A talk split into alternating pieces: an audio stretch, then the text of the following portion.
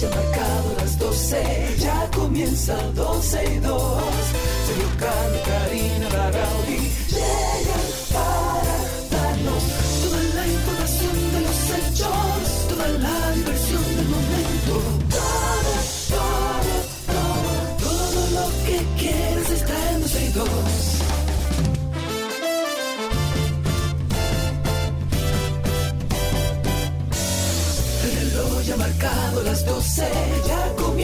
12 y 2.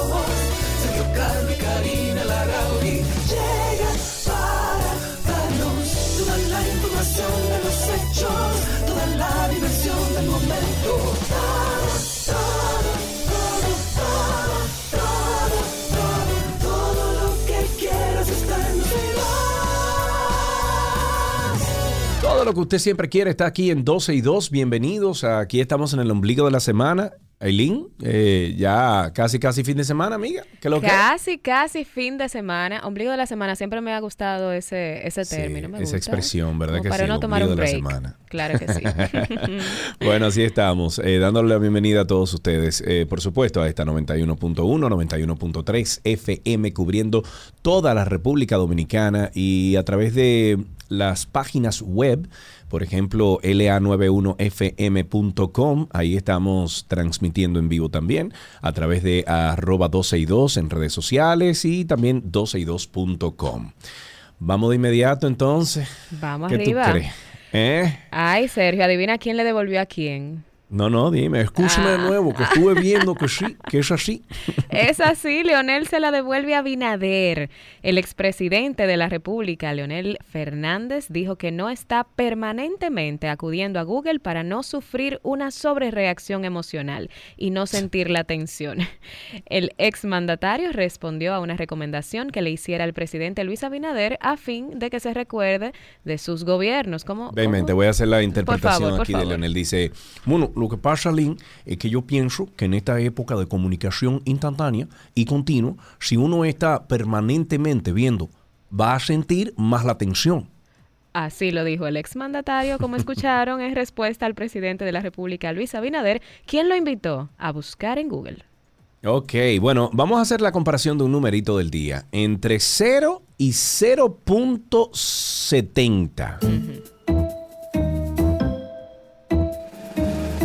Ok, en el Congreso Nacional se trabaja una propuesta para modificar la ley número 8701 que crea el Sistema Dominicano de Seguridad Social, que cambiaría el sistema de ganancias de las ah, administradoras de fondo de pensiones, las AFP.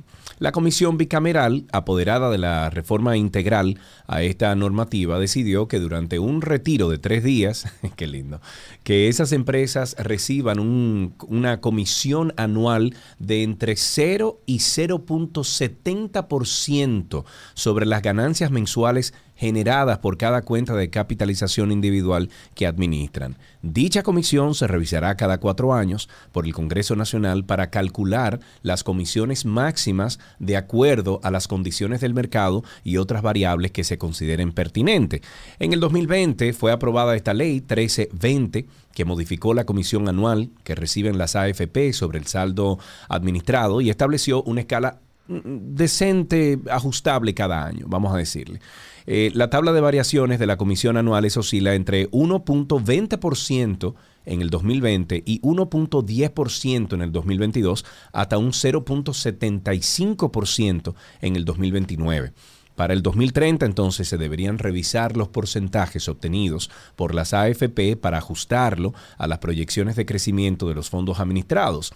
De acuerdo a lo revelado por el diputado PRMista de La Vega, Agustín Burgos, presidente de la comisión bicameral, el retiro de tres días en el rancho Guaraguao Hotel and Resort ubicado en Bonao fue muy productivo debido a que se trata de un cambio significativo con respecto a las ganancias que obtienen actualmente las AFP sobre los saldos absolutos. Mi pregunta es, ¿quién paga ese hotel? ¿Nosotros, los pendengos? Y mi pregunta es, no hay oficinas ni salones de conferencia donde se puedan realizar, pero No, no, es que tú sabes aparentemente Lin, no.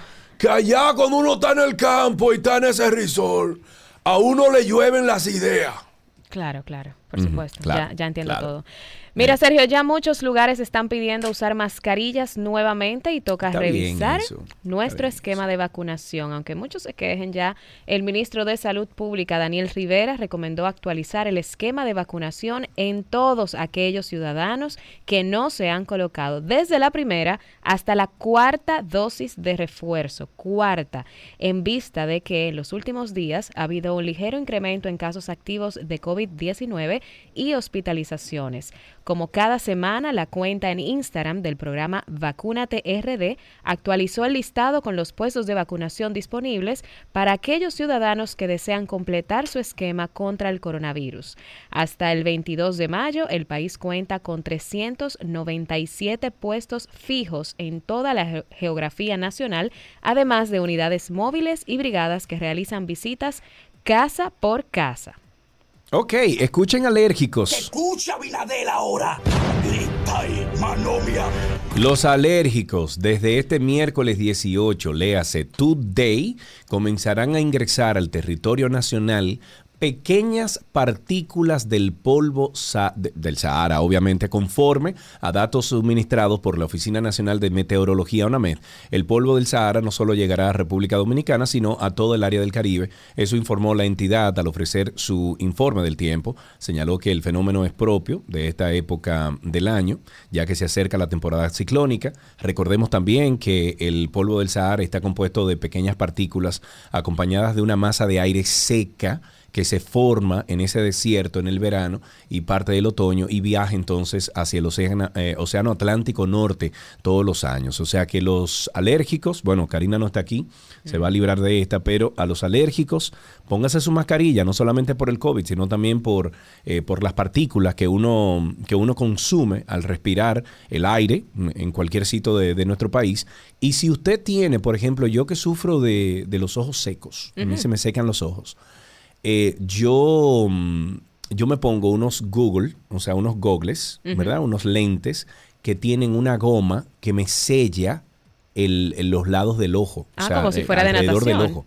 Como si fuera de natación, lo que pasa es que no, no es hermético. Lo que hace Ah, es que tiene como una esponja que respira, que deja respirar los ojos y entonces no, tú no estás hermético, o sea, no- los ojos tuyos no están cerrados herméticos. Sin embargo, cualquier partícula que hay en el ambiente no entran a los ojos. Excelente. Y eso usted lo puede conseguir en Amazon. Usted lo busca como eh, ojos secos, eh, ponga ahí lentes para ojos secos. No, no, le pone Aparece. lentes para ojos secos.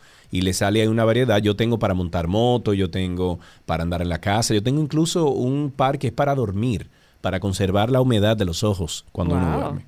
Mira, sí, sí, sí. Eso es nuevo. Sí, sí. Pues a propósito de todo esto, Sergio, compartimos un tuit del día de la actriz del día. Karina Valdés. Andan las siete plagas. Polvo del Sahara, dengue, las moscas asesinas, el rebrote de COVID, amebas, salmonela y la gripe, que ya no se sabe qué es lo que. Vámonos con algunos problemas en el paraíso de Alianza País y el partido Opción Democrática. Estos dos partidos, presididos el, el primero por Guillermo Moreno y el segundo por Minú Tavares Mirabal, confirmaron su separación poniendo fin a la unión que mantenían desde agosto del año mil- eh, 2019. Esta separación entre Al País y, mm, Opción Democrática se adoptó en una reunión de la Comisión Política del Partido Aliancista realizada el pasado 8 de mayo, donde ambas organizaciones aco- acordaron respetar las posiciones particulares de las vidas partidarias, fomentar el respeto mutuo y mantener cordiales relaciones. De su lado, Tavares Mirabal, Minú, presidenta de, la opción democrática, sostuvo que entre las razones que motivaron el fin de esta fusión de esa organización con Al País, con Alianza País, eh, está la manera descentralizada como consideró que se estaría manejando el partido aliancista. La separación tiene que ver con la forma descentralizada más bien y autoritaria de manejar el partido, los espacios de participación, la falta de funcionamiento de los órganos para tomar decisiones con esas cosas. Eso manifestó Minú. La ex legisladora indicó que es cierto que el proceso de unión nunca se dio, nunca se completó eh, internamente, ni siquiera, y que se encontró con muchas dificultades para hacerse realidad. Sin embargo, al presidente de, de, Alianza País, Guillermo Moreno, manifestó que esta separación de ese partido y la opción democrática se produjo porque se evidenciaron diferencias de visiones, ¿ok? De cultura política y de métodos de trabajo. Amén. Hablemos del tema de títulos en nuestro país y de un caso que imagino es un nuevo dolor de cabeza en este sentido, ya que después de 30 años de inaugurado el proyecto habitacional José Contreras, vecinos del lugar reclaman por parte del Estado la entrega con sus títulos de propiedad. A través de la Junta de Vecinos José Contreras, que lidera José Ramón Arias, estos afirman que han agotado distintos procesos legales para hacer valer el derecho que les otorgaron cuando recibieron el inmueble y aún esperan que le pongan fin a esa situación. El complejo de unos 1.117 metros cuadrados cuenta con 1.200 apartamentos y 130 locales, iglesia, destacamento, parque, dispensario médico, 11 calles y el lago Maiguá un área protegida. Los vecinos esperan que el gobierno llegue a algún acuerdo con los herederos originales de los terrenos para que les entreguen sus títulos de propiedad. Estamos batallando hasta lograr nuestro propósito, dijeron, y han muerto muchos dueños sin ver realidad ese deseo, comentó Arias, tras especificar que la primera etapa costó 425 mil pesos por unidad en 1991. Demandan esos títulos para poder ser sujeto de créditos, además de que son mayores y aspiran a dejárselos a sus herederos. En una nota internacional, Canadá impedirá la entrada en el país del presidente ruso Vladimir Putin, su ministro de, Asuntos Exteriores, Sergei Lavrov, y también sus familiares, así como de otros altos funcionarios y oligarcas rusos que han sido sancionados por el país, anunció este martes el gobierno canadiense. El ministro de Seguridad Pública de Canadá, Marco Mendicino, o Mendicino, explicó en el comunicado que el gobierno va a enmendar las leyes migratorias del país para evitar que los individuos que son sancionados por Ottawa puedan entrar en Canadá. En respuesta a la invasión rusa, rusa de Ucrania, Canadá ha impuesto sanciones económicas a Putin, a Lavrov, así como a sus hijas y otros familiares cercanos. Eh, mira, eh, eh, Lynn, tenemos en la línea a nuestra querida amiga Edith Smester porque la ICF República Dominicana, una organización sin fines de lucro que apoya y preserva la integridad del coaching profesional, Red Mundial de Coaches Acreditados, está celebrando la Semana Internacional del Coaching. Amiga Edith, ¿cómo está la vida? Súper bien, contenta de que estamos aquí con ustedes y hablando de este tema tan interesante donde ahora mismo, bueno, ustedes han creado un espacio que es los jueves para hablar sobre, sobre ese tema emocional.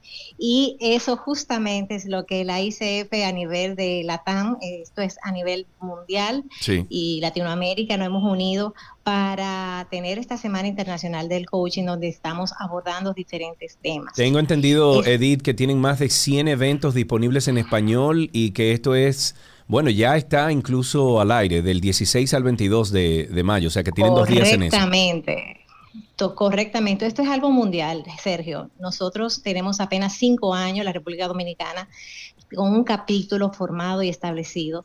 Em, y este viernes vamos a hablar sobre unas premiaciones que serán, que lo que me encantaría que ustedes también formen, formen parte de asistiendo, accediendo a nuestras redes, que es arroba eh, ICFRD capítulo y ahí van a ver todo el programa que vamos a tener. Este viernes vamos a hablar sobre los premios Prisma, que son unos premios que se dan a empresas que cumplen todas las normas necesarias de aplicación del coaching para sus equipos. Ok. Eh, Edith, perdón, ¿a quién va dirigido esto? O sea, ¿quiénes serían los interesados y las interesadas de participar de estas actividades que tienen ustedes? Yo creo que esto, eh, además de los coaches, a todas las personas que quieren crecer eh, a nivel personal, porque el coaching lo que trata es de ayudar a las personas a lograr aquellas cosas, sus metas que quiere, que quiere establecer. Y los temas son muy variados. Es decir, tenemos, está toda la plataforma de la República Dominicana, pero como, como bien tú dijiste al inicio, esto a nivel mundial pueden acceder y ver lo que tenemos nosotros aquí en República Dominicana. Este viernes vamos a hablar de los premios, pero así mismito está sucediendo en Brasil, en Egipto, en España, en Estados Unidos, en todas partes del mundo.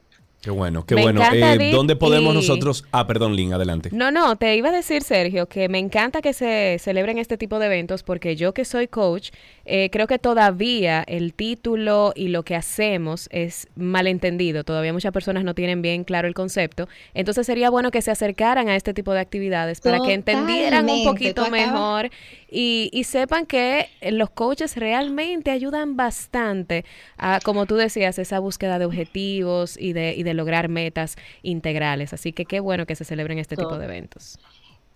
Totalmente, y ese es el objetivo de la ICF aquí en República Dominicana, darle ese carácter formal, eh, cumplir con todas las normas éticas, con todos los estándares internacionales y mm, nuestros miembros, que ya somos más de 50, comenzamos apenas tres gatos, eh, han ido creciendo porque se han dado cuenta de que realmente la diferencia que hace cuando estamos bajo la plataforma de la ICF Internacional realmente le da muchísimo valor a, todo lo que estamos desarrollando. Qué bueno, le vamos a invitar a nuestros amigos oyentes, aquellos interesados, que entren a arroba y de indio y CFRD capítulo. ICFRD capítulo. Lo vamos a estar publicando también a través de arroba 262. Edith, un beso. Gracias por estar con nosotros. Gracias a ustedes por recibirnos y esperamos ver a todas aquellas personas que se interesen en todo los contenidos que van a estar presentándose. Siempre, siempre. Estuvimos eh, conversando con nuestra queridísima amiga Edith Smester. Ella es la directora de comunicación de ICF República Dominicana, eh, contándonos esos detalles de toda esa celebración que están haciendo desde hace dos días y hasta el 22 de mayo, más de 100 eventos disponibles en español. Eh, Lynn, antes de cerrar esta parte introductoria, nos unimos a la búsqueda del joven que fue reportado como desaparecido por parte de sus familiares esta semana. Y se trata de Alexander Moisés Sanz Díaz, apenas 18 añitos en el sector de Honduras. Eh, Distrito Nacional y de acuerdo a su madre, Yocasta Díaz, el joven Alexander Sanz salió alrededor de eso de las 6 de la mañana del lunes sin el dispositivo móvil, o sea, sin su celular, y actualmente desconocen dónde está. Y estoy citando, ella dice, él se iba para la universidad conmigo, pero se fue solo y no ha regresado. Eso dijo la madre. Díaz también resaltó que algunas personas les notificaron que su hijo fue visto por última vez en el Mirador Sur y otros por la plaza comercial Bellavista Mall. Sin embargo, desconocen si los datos son verídicos. Alexander San es un estudiante de ingeniería de software, de, de programación en el INTEC y según su madre, el joven presenta la condición de salud de pie equinovaro, por lo que camina con ciertas dificultades. Cuando salió de su casa vestía un pantalón de color crema. Y si usted tiene cualquier información del paradero de este joven, por favor, apunte este teléfono. Si usted lo ve en la calle, si usted tiene alguna idea de que, bueno, en redes sociales incluso está la foto de él, 829 409 6719 829 409 6719 ¿Tú has visto la foto, Linda, de ese joven? Sí, la he compartido en todas las redes sociales que tengo activa porque la verdad que es muy preocupante la situación y ojalá, ojalá en Dios que aparezca sano y salvo. Amén. Antes de despedir, recuerden que ya el viernes sale un nuevo episodio de Karina y Sergio After Dark. Hoy queremos aprender más sobre una de las experiencias yo creo que más transformadoras de la vida, que es ser padres. Las malas decisiones pueden, yo diría que perdurar por toda la vida. O sea, una decisión que tú tomes con ese niño cuando está en formación pequeño puede trascender durante toda la vida o aparecer cuando adulto. O sea, que uno tiene que tratar la crianza como algo sagrado. Que tampoco nadie nos explica sobre el manejo emocional durante el embarazo. Y a esto me refiero a que es muy normal uno estar feliz cuando todo va bien, hacerse fotos para las redes, lucir la pancita para Instagram y todo eso, pero nadie nos explica qué hacer cuando se asoma un embarazo de alto riesgo, cuando las cosas no suceden como esperamos, qué hacer si el embarazo no tiene un final feliz. La crianza puede brindar una vida plena, llena de amor y de seguridad, pero puede brindar todo lo contrario y nosotros como padres vivimos como con esa expectativa, con esa culpa muchas veces, porque entendemos que tenemos que hacerlo todo bien, que todo tiene que ser perfecto. Karina y Sergio. After Dark. La receta llega a ustedes gracias a la famosa Lo Más Natural.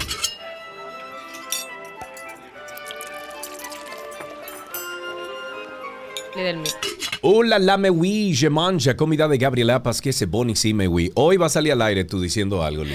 Olvídate, Yo creo que, que, hoy sí. es el día. Yo creo que sí. Es- Eso es, eso a- para no hablar francés. Eso, Exacto. es Hoy eso. tenemos a Gaby Reginato con nosotros. Hola, Gabs. Hello, ¿cómo están? Muy bien, muy bien, muy bien. Bueno, chicas, eh, seguimos con esta semana de recetas con cebolla y, por supuesto, de la mano de nuestra queridísima Gabriela Reginato, eh, quien es ya, eh, podemos darle la plaquita de ya fui al Fórmula 1 a cocinar. Y podemos hacer lo que sea. Y con Cuéntanos, esa Gaby, ¿qué tenemos para hoy? bueno, vamos a hacer una receta. Bueno, yo siempre digo lo mismo, que son recetas que me encantan, pero este quiche es algo bastante, ¿cómo te digo? Eh, como personal. Es una de las recetas, de las 77 recetas que se encuentran en mi último libro, 77 recetas, una década. Es un quiche de cebollas caramelizadas con queso azul. Desde que nosotros, ah, desde que aprendamos a hacer la masa, del quiche. Vamos a poner a volar la imaginación para poderlo rellenar de lo que deseemos. Y, y si lo hacemos de esto, de cebollas caramelizadas con queso azul, yo sé que de ahí poco vamos a salir porque es una combinación muy rica. Vamos a tener el ácido del queso azul, el dulce de la cebolla, el crunchy de la masa. Y a mí me acuerda época Navidad, no sé por qué, pero al momento que usted lo haga también va a generar su recuerdo y espero que sea uno muy agradable porque como siempre decimos, cocinar es un acto de amor y lo lindo es poder traer historias a través de un plato. Entonces ya saben que esta receta la van a encontrar en la cuenta 12 y 2 y también en la cuenta de gabriela.reginato. Tenemos dos partes de la receta, una es la masa y otra es el relleno. Para la masa vamos a necesitar una taza y media de harina de trigo, una barra de mantequilla que tiene que estar fría, un huevo, también necesitamos media cucharadita de sal y de 3 a 4 cucharadas de agua fría. Para el relleno vamos a necesitar dos cebollas rojas que vamos a tener cortadas en juliana, dos cucharaditas de azúcar morena, dos cucharadas de aceite de oliva, un eh, tres cuartos de taza de crema de leche, tres huevos, media taza de blue cheese desmenuzado, queso azul como opción puede ser también un gorgonzola, un gorgonzola dolce sobre todo, una cucharadita de tomillo seco y sal y pimienta al gusto. Vamos a preparar eh, nuestra masa. La masa lo que hacemos es que, bueno, vamos a tener el horno precalentado a una temperatura de 325 grados Fahrenheit. Eso viene siendo alrededor de unos 160 grados Celsius. Yo les recomiendo preparar esta masa en un procesador. Lo que hacemos es que, es que en el procesador vamos a incorporar la harina y la mantequilla que vamos a cortar en cubos. Les reitero, tiene que estar fría porque esto- es una masa quebrada. No, queremos materia grasa eh, que se diluya, por decirlo así, o que se derrita en la harina. Vamos a procesar con movimientos de pulso. Aquí hacemos los efectos especiales de hasta obtener una masa, más que masa, una mezcla arenosa, como si estuviéramos jugando con, con arena en la playa. Aquí le añadimos la sal y vamos a incorporar el huevo y vamos a volver a procesar en pulsos, porque lo que nosotros necesitamos es que se vaya amasando de a poco y la, y la razón por la cual hacemos en pulso es para no generar calor, porque si generamos calor, entonces la mantequilla se ve afectada. Ok. Entonces vamos a volver a procesar eh, con pulsos y vamos a agregar el agua fría de cucharada en cucharada, porque te digo de 3 a 4, pero las masas son tan complejas que depende el calor que tengas en tu cocina, depende eh, hasta el, el mood que tú estés, o sea, el, cómo te sientas ese día se ve afectado. Entonces agregas una cucharada de agua, haces movimientos pulsos en el procesador y el punto de partida para tu masa que esté perfecta es cuando la masa ya no se pegue en el borde del procesador o si lo estás haciendo a mano, que no se te pegue eh, en las manos, eh, que preferiblemente no a mano porque el, el cuerpo genera calor y entonces derretimos la mantequilla. Teniendo ya la textura deseada, perdón, que moví el micrófono, teniendo la textura deseada de la, de la masa, la vamos a retirar, la vamos a volver una bola, la vamos a envolver en papel plástico y esto lo vamos a refrigerar en nevera a dejarlo reposar por 20 minutos. Luego que pase estos 20 minutos, eh, en una superficie plana vamos a agregar un poco de harina y vamos a extender la masa. Buscamos nuestro molde que sea para pie, preferiblemente un molde que se desarme, que tiene la base que, que uno la puede empujar y, sale. ¿Ya? Y entonces vamos a cubrir la, la superficie del molde preengrasado, vamos a pinchar la masa, vamos a hornear por 15 minutos a la temperatura que habíamos hablado, retiramos y reservamos. Se escucha un poco eh, quizás eh, tedioso, no difícil, pero tedioso después que uno le tomó el, el ritmo, como dije al inicio, eso es, eh, ¿cómo se llama? Eh, pan comido. Hay una expresión que, que Bueno, dice pan que es comido puede ser, sí. bien, bien fácil. ok. Eh. Entonces, ya para hacer nuestro quiche en sí, vamos a tener nuestro horno precalentado a 350 grados. Esto es tomando en cuenta que tenemos la masa lista. Entonces, en un sartén vamos a agregar el aceite de oliva, lo vamos a llevar a calentar y vamos a agregar las cebollas y le vamos a espolvorear el azúcar. Entonces mezclamos bien y dejamos que esta cebolla se caramelice por 10 minutos aproximadamente a un fuego medio bajo. ¿ok? Vamos a sacar el sabor de la, de la cebolla y el dulce y todo es espectacular. Entonces aparte, en una licuadora vamos a agregar la, la crema de leche, los huevos y la mitad del queso azul. Vamos a dar un toque de sal y pimienta y vamos a licuar hasta obtener una mezcla suave. Esta mezcla la vamos a llevar a un recipiente, le vamos a agregar las cebollas que teníamos caramelizadas, el tomillo seco, lo vamos a mezclar y esto se lo vamos a agregar a la masa que ya habíamos horneado previamente y teníamos reservado. Luego vamos a incorporar el resto del queso azul que lo vamos a, a trocear y se lo vamos a agregar por arriba. Y esto lo vamos a llevar a horno por 30 minutos o hasta que el relleno esté firme y doradito. Vamos a retirar del horno, vamos a dejar enfriar a temperatura ambiente para desmoldar. Aquí usted corta a su gusto, se sirve de inmediato y voilà. Voilà. Ay, Qué ay, ay, ay. Gracias a Dios que yo comí algo antes de venir para acá, porque sabía que iba a escuchar una receta que me iba a hacer la boca agua. Gracias, Gaby. Gracias, gracias. De nada. Ya tengo una nueva Eh, para la lista. Gaby, ¿qué hay para esta semana en Voilà Café? ¿Algo chévere que tú puedas compartir con los amigos? Ay, bueno, primero que vengan a conocerlo, es un lugar preciosísimo. Eh, para quienes preguntan, eh, tienen que estar dentro del complejo de, de Casa de Campo para venir a, a visitarnos. o sea, no se puede, sí no se puede ir solamente a, a Voilà. Tiene que estar dentro del complejo, en una de las villas, o tiene Sí, que por, estar dentro por de- cuestiones de seguridad. De seguridad, claro. Sí, ya estos son temáticas de, del resort. es- Sí, claro. Debería de ser así. Claro. Entonces se pasan por aquí, se toman un café. Generalmente, si estoy, pueden preguntar por mí. A mí me encanta, he conocido gente espectacular. Que por cierto, ojalá que me estén escuchando. Me van a matar esos chicos. Vinieron desde New Jersey, Sergio, que Ujú. nos No me digas. escuchan. Ajá, eh, yo, yo había apuntado el nombre inclusive. Eh, vinieron directo a Voilà. Ellos estaban Wow. en en, um, ah, se llama Rubén y Ariel desde. New Jersey. Ojalá que nos estén escuchando. Vinieron a Punta Cana, de aquí vinieron para acá, Ay, a, a y se identificaron como fieles oyentes de, de 12 y 2, Sí. y por eso habían estado aquí. Pero. Voilà es un, un lugarcito mágico. Nos pueden seguir a través de Bueno, su yo, cuenta, yo puedo dar Café. fe y testimonio que es así, que es mágico. Yo estuve ahí en diciembre, fue que fuimos, sí, en enero. Creo que sí, cuando, sí, Cuando estuvimos ahí. ahí. en Casa de Campo y, y fuimos Gaby y yo, mi Gaby, fuimos allá y desayunamos con Don Carlos y, y, bueno, la familia. Y estuvimos bien, bien representados ahí, además que la comida es espectacular. O sea que Gaby, gracias siempre Un por estar con nosotros aquí. Eh, váyase entonces a pasar calor de nuevo. Eh, No, no, y no, recuerda, yo estoy Gaby. sudando, sudando, no, no, sudando. no, pero Ay, espérate. Espérate, Sergio, mira, nos Dime. están escuchando. Me está respondiendo. No sé si que- quién es, si es Rubén o Ariel. Besos para ambos. Así ah, pero qué bien. Eh, Ay. Rubén, Ariel, que la pasen súper bien ahí donde están, a lo mejor de vacaciones. Y te estaba diciendo, Gaby, que te prepares porque eh, ahora viene el polvo del Sahara, llega hoy a República No, Dominicana y aumenta el calor. ¿De acuerdo? Y para las personas que Ah. están escuchando, el polvo de Sara no es una expresión, como me dijo alguien el otro día, que no sabía que eso era real. no, y yo, no. no. pero eso es real. No, eso es una expresión dominicana. Y yo, no, mi corazón. No, no, Eso es real. No, no. Pero Es ¿sabes, un Gaby?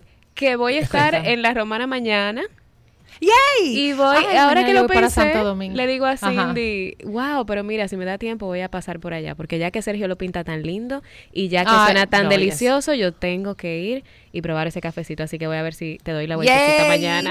Perfecto, Genial, gracias. Genial. Bueno, pues chicas, eh, bueno, Gaby, gracias por estar con nosotros. Gaby Reginato estuvo con nosotros en nuestra receta del mediodía, como siempre. Hasta aquí la receta.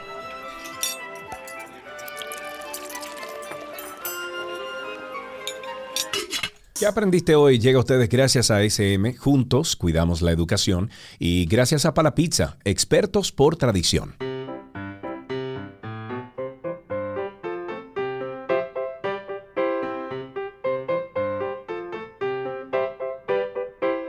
Aquí estamos en este segmento donde nosotros creo que eh, bajamos todas las, eh, eh, vamos a decir que todas la, eh, Las los muros que tenemos. Sí, sí, no, y los muros que tenemos alrededor y nos ponemos receptivos a cualquier cosa que diga un niño aquí. Y por eso, Lynn, ya tenemos en la línea a Gael que va a hablar con nosotros. Hola, Gael. Hola, Hola, ¿cómo estás, Gael? bien, Bien, qué bueno. ¿Fuiste al colegio esta mañana, Gael? sí, Qué bueno, qué bueno. ¿Qué edad tú tienes? cuatro. Cuatro años. ¿Y qué tú hiciste en el colegio hoy, Gael? Hice deporte, Deporte, ok. ¿Cuál de todos los deportes? Porque hay muchos. ¿Cuál de todos, Gael? Gael. Gael, ¿estás ahí? Sí, está- abdominales. Abdomi- oh, wow, desde los cuatro años abdominales, muy Ah, bien. Eh, mira, Gael, ¿y tú sabes alguna cancioncita, un poema, un chiste que puedas compartir con nosotros? No, no sabes. Ok, muy bien. Bueno, pues Gael, muchísimas gracias por llamar en el día de hoy. Eh, ya tú sabes que tienes que hacer esos abdominales por lo menos una vez a la semana mientras tanto. Ya, después que tú pases los 20, entonces te faja. Mientras tanto, hasta aquí, ¿qué aprendiste hoy?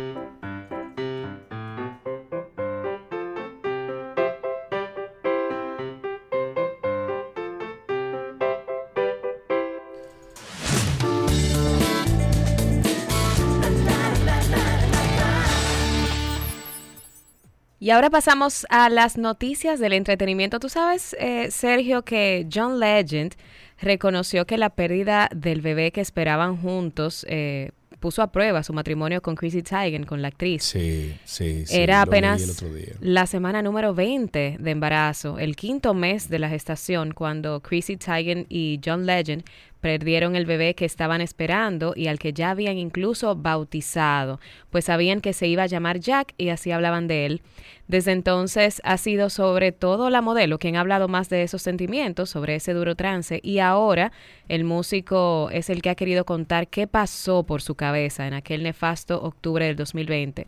Eh, se ha hecho un tatuaje, le ha escrito una carta a su hijo nonato y se lleva las cenizas incluso cuando hacen algún viaje familiar pero apenas se sabía cómo lidiaba con ello el cantautor y compositor de 43 años hasta ahora, que ha concedido una entrevista al periódico británico The Guardian en el que por fin se ha podido explayar más allá de haber agradecido los mensajes de apoyo en su momento.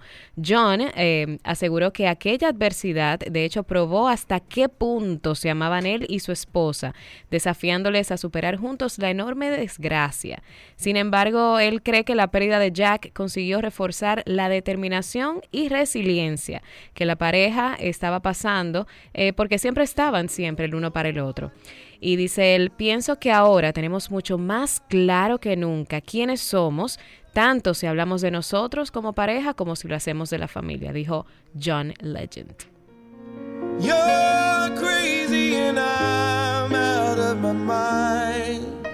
Cause all of me loves all of you. Love your curves and all your edges. All your En otra noticia, Chris Rock presentando los Oscars 2023. Desde hace días, importantes medios estadounidenses manejan el rumor de que Chris Rock repite como anfitrión de los premios Oscar, pese al bochornoso momento que vivió en la gala celebrada en marzo, cuando Will Smith le dio una bofetada por un chiste sobre su esposa Jada Pinkett. Chris podría entonces subir al escenario. El presidente del entretenimiento de ABC, Craig Eric, le dijo al portal especializado de cine Deadline que está abierto a que Chris Rock, de 57 años, dirija la próxima entrega de los premios. Agregó que la premiación que se llevará a cabo en marzo del 2023 será aún mejor. El ejecutivo de transmisión le dijo a la publicación Deadline que estaba contento con las calificaciones de este año, pero que la decisión de tener a Rock como anfitrión la próxima vez probablemente aumentaría aún más la audiencia. Obviamente hubo mucha controversia en torno a la transmisión de este año que eclipsó muchas de las cosas positivas del programa, pero estaba muy contento con el programa. Eso afirmó Eric. Los índices de audiencia de la transmisión de este año aumentaron un 58% con un promedio de 16,6 millones de espectadores sintonizados en comparación con 9.8 millones de estadounidenses que vieron el programa en el 2021. Bueno, y por otro lado, la biografía de Mariah Carey no sentó nada bien a sus hermanos, que no dudaron en tomar medidas legales contra la cantante. Su hermano, Morgan Carey, presentó una demanda contra el artista debido al retrato tan poco favorecedor que hace de él la diva en su libro The Meaning of Mariah Carey.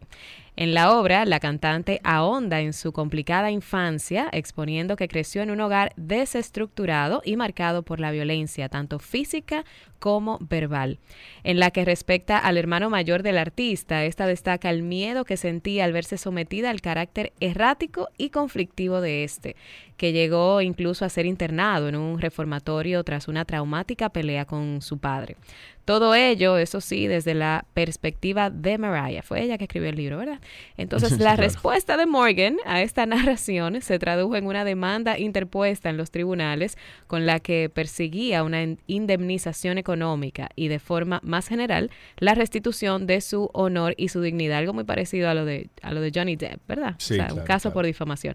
Sin embargo, según el diario The New York Post, los abogados de la cantante han facilitado al juez de Nueva York una nueva argumentación legal. Este escrito defendería el testimonio del artista por tratarse de un asunto de interés público y de utilidad social, pues en su opinión representa una historia de superación personal ante las adversidades y por tanto debe estar en manos de la ciudadanía.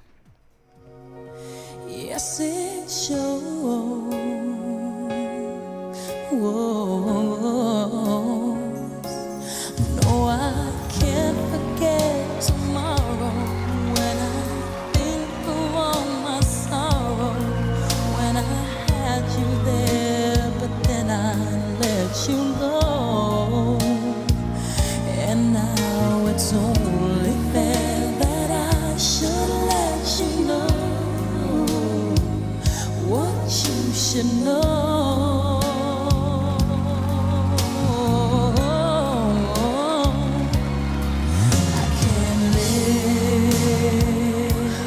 Uno solo espera cuando ella dice Ken Lee. Ya- ya Arriba está- Ken Lee. estaba en Tú sabes que esa canción se llama Ken Lee, ¿verdad? Sí, claro, claro, claro. Tú- Tuviste, tuviste aquel info. Por supuesto. Claro, claro. Por supuesto. Eh, en otra noticia, la ex Miss RD Yaritza Reyes, mediante su cuenta de Instagram, ha dejado ver unas imágenes junto al actor Enrique Arce Arturo en la Casa de Papel durante una grabación que ambos tenían en carpeta de un proyecto para promover el turismo de Samaná a nivel internacional. Tengo unos amigos desarrollando un proyecto en Samaná.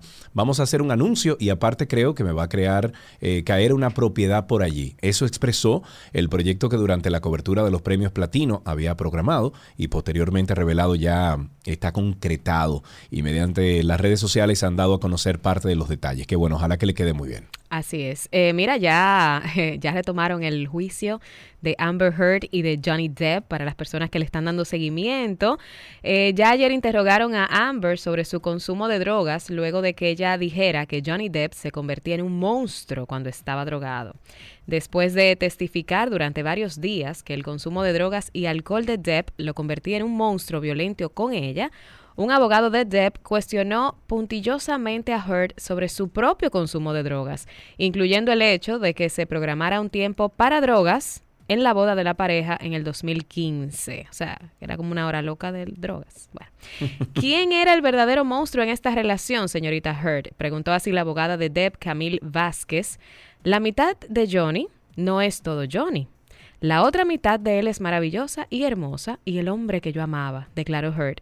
Vázquez apuntó al propio consumo de drogas de Heard, introduciendo un programa mecanografiado de los planes de boda de Deb y Heard en la isla privada del actor en las Bahamas, que incluía tiempo para fiesta de baile, de drogas y música, después de una cena de ensayo. Entonces, ¿planeaste tener drogas en tu boda para alguien a quien caracterizó como un drogadicto? dijo Vázquez. Para ser justos, íbamos a tener fiestas separadas, dijo Hurt. Este es un borrador, claramente, que se envió antes de que se hicieran muchos cambios. El gigante de streaming Netflix anunció el despido de 150 trabajadores, sobre todo en su sede de Estados Unidos, después de la pérdida de 200.000 suscriptores que la plataforma reportó durante el primer trimestre del año 2022. La desaceleración del crecimiento de nuestros ingresos implica reducir nuestros costos como empresa. Eso justificó la compañía en un comunicado remitido a la prensa. Y por otro lado, también hablando de Netflix, eh, estrenó los tres capítulos de la quinta y hasta ahora última temporada de Black Mirror, la aclamada serie de ciencia ficción creada por Charlie Brooker. Ahora, tres años después, una sexta tanda de capítulos de la serie distópica está ya en marcha. La sexta temporada va cogiendo forma y se encuentra en proceso de casting. En este sentido, seguirá la dinámica de sus anteriores entregas, tratando cada episodio como una película individual de más de una hora de duración y con altos costes de producción. Además, es de esperar que esta nueva temporada cuente con más episodios que su predecedora, que apenas tuvo tres. Ok, y creo que ya con esto, sí, eh, bueno, al final Netflix confirmó que los actores originales de That 70 Show estarán de vuelta en la secuela titulada That 90s Show. En una primera imagen promocional que se publicó el 30 de abril, el gigante streaming reveló cómo se verán Kurt Wood, eh, Kurt Wood Smith y Debra Joe Rubb en el regreso a sus roles como Red y Kitty, respectivamente. Este spin-off supondrá una continuación de la serie de televisión que se emitió entre finales de los 90 y la década del 2000. Además, se dio a conocer que Topper Grace, eh, Mila Kunis, Ashton Kutcher, Laura Prepon y Wilmer Valderrama aparecerán como estrellas invitadas. La historia seguirá a la hija de Eric y Don en su llegada a Point Place, el recordado pueblo ficticio de Wisconsin del 1995, época en la que ya empezaban a hablar más abiertamente de temas como las drogas y el sexo en la etapa adolescente. Eh, señores, miren, eh, yo quiero, antes de finalizar este segmento de entretenimiento, Lynn, yo sé que tú tienes un evento este fin de semana, se llama Madres Reales Talks en Agora Mall. ¿De qué se trata, amor? Mira, eh, ya es nuestra cuarta versión, es un evento que hago todos los años junto a mi querida amiga y socia Ceni Leiva y es donde nosotras pues eh, tratamos de llevar charlas sobre maternidad de diferentes aspectos, del sueño infantil, de la alimentación complementaria, del parto, cuidados de recién nacidos, de crianza y de y este año incluso vamos a abordar, tú precisamente hablando de tema de, las, de la adolescencia y de la sexualidad, también vamos a abordar esos temas porque es importante eh, abrir esta conversación. Así que todas las madres, no solamente las madres, los padres, las abuelas, las tías, las vecinas, a todo el que usted quiera invitar, están recibidos este fin de semana. Eh, esto va a ser, Sergio, desde el viernes 20 al domingo 22 totalmente gratis eh, la agenda de, este evento y de todas las charlas y sus horarios. Lo pueden encontrar en arroba madresrealesrd. Ahí pueden ver toda la información y no tienen que registrarse, no tienen que inscribirse, no tienen que mandar correo. Simplemente usted llega tempranito para guardar su asiento y ahí se puede abonar y compartir con nosotros durante todo el día. Vamos a tener rifas, sorpresas y, y la vamos a pasar muy, muy bien aprendiendo y compartiendo entre madres. Qué bueno. ¿Dónde, ¿Dónde pueden ver más información? ¿Alguna página web? ¿Alguna página de Instagram? Claro, pueden entrar a arroba Linglas, que es mi página personal, o arroba Madres Reales RD, y ahí van a poder ver todo, todo el calendario. Así que les esperamos por allá con muchísimo cariño y recuerden, completamente gratis. Qué bueno. Hasta aquí entretenimiento en 12 y 2.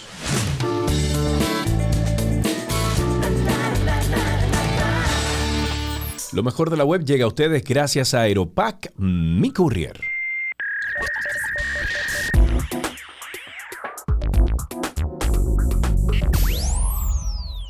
Ya estamos en lo mejor de la web aquí en 12 y 2 y tenemos con nosotros a Francisco José Díaz. Él es el gerente de proyectos de Aeropac. Y Francisco, hoy Lynn nos va a hablar sobre la celebración del Día del Internet y del reciclaje. Francisco, bienvenido. Ahí tenemos a Lynn Glass con nosotros. Hola hoy. Francisco, ¿cómo Gracias, estás? Sergio. Gracias. Hola, Sergio. Hola, Lynn. Muy bien. Espero que tú también. Muy bien. Como debe ser. Francisco, cuéntanos un poquito cómo estamos celebrando el Día del Internet y de reciclaje desde Aeropac y con Amazon y todos los otros, eh, las ventas por Internet. Sí, así como lo estás diciendo, Sergio. eh, con motivo de la celebración, quisimos nosotros traer dos secciones de Amazon que no todo el mundo conoce y que deberíamos saber si deseamos cuidar aún más de nuestro planeta. Y estas son Amazon Second Chance y el Climate Pledge Friendly, o, o en español, Amazon de segunda, segunda oportunidad o amigable con el compromiso eh, climático. Ok. Esto es... Ah, perdón, Sergio. No, no, no. Yo decía que, o sea, lo que quiero saber es dónde hacen esquina el reciclaje, el Internet y Amazon. Bueno, lo que pasa es que a través de la misma plataforma de la, de la tienda de Amazon, tú puedes acceder tanto por, por la aplicación de tu celular como por la página, tú vas a llegar a estas dos secciones. ok. Por el celular, en los tres puntitos, cuando tú entras a tu cuenta de, de Amazon a través de la aplicación, en los tres puntitos que se encuentran en la parte inferior derecha, le vas a dar ahí, vas a hacer un scroll down y vas a, a conseguir donde dice sostenibilidad. Ahí vas a encontrar eso. Y en la página, a través de tu computadora, los puntitos no están abajo, están arriba a mano izquierda, perdón, las rayitas, y vas a darle donde dice todo, scroll down también, programas y funcionalidades. Cuando encuentres donde dice programas y funcionalidades, vas a encontrar estas dos opciones. Ah, mira, tengo aquí, yo lo estoy haciendo mientras tú lo estás eh, describiendo y tengo entonces, le di a All, Show All, Programs and Features. Y entonces tengo abajo algo que dice Amazon Second Chance. Vamos a ver entonces, seguimos. Exactamente. Y ahí mismo tienes cerquita, creo que arriba, el Climate Pledge eh, Friendly. Ok. ok. Mira, la intención de Amazon con esto, como ellos lo dicen, es ser el cliente número uno de la tierra, cuidándola. Ujú. ¿Por qué? Con estas opciones tú vas a poder encontrar cómo reciclar los paquetes que te llegan, o sea, el, el empaque donde te llegan las cosas que compras en Amazon. Sí. Vas a poder, sí, reciclar e intercambiar dispositivos electrónicos con ellos. Eh, vas a tener para hacer este tipo de cosas eh, asistencia técnica de Amazon e incluso a través del iFixit de ellos tú vas a poder reparar las, reparar las cosas que tengas dañadas para que no tengas que desecharlas. Ok. Y también, que ya es un tema que tocamos eh, eh, hace unos días, es sobre las compras de, de dispositivos usados. O sea que estamos hablando de un, vamos a decir que un proceso educativo con todo esto de, de Amazon para nosotros los clientes. Exactamente, exactamente, Ok. exactamente. Y a la vez, eh, green y, y- y friendly con, con- con el planeta. Entonces, estas cosas que te dije, Sergio, tú las puedes conseguir en el Amazon Second Chance. Ujú. En el Climate Pledge Friendly tú puedes conseguir eh, artículos, productos con certificaciones de sostenibilidad que poseen diseños eficientes, son eh, eliminan el exceso de aire y agua, requieren menos embalaje y con esto obviamente ayuda a la reducción de la emisión de, de carbono. Ok. Todos, eh, me están preguntando por aquí, todos podemos participar, o sea, todos los clientes de Amazon podemos participar. Todos los clientes de Amazon pueden participar. Ok, ok. ¿Qué más hay que Esto es un tema un poquito más extenso, eh, yo te lo resumí, pero si desean conocer más sobre el tema pueden ir a nuestra página web www.aeropac.com, conocerán mucho más sobre el tema, incluso tenemos ahí un instructivo de cómo tú hacer esas cosas y de cómo comprar. Muy bien. Bueno, algo que deberíamos de saber de Aeropac para estos días. Algunos especiales que tienen. Para Eh, las eh, madres. mientras más pesado mejor. Mientras más pesado, mejor, así es. Mientras más pesado mejor lo tenemos ahí a los clientes que aprovechen y, y canjeen sus libras que los estamos esperando. Excelente. Bueno, pues muchísimas gracias, como siempre, Francisco José Díaz.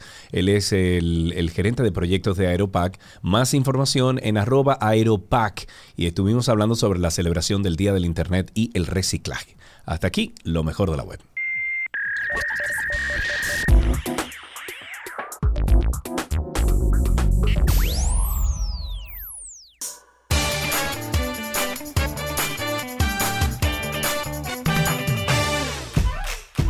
Ya llegamos a nuestro segmento de canción positiva para el día de hoy y hoy les tenemos la canción que le permite a muchos hombres que finalmente le pongan el anillo a sus novias. Hablo de Single Ladies Put a Ring on It de Beyoncé.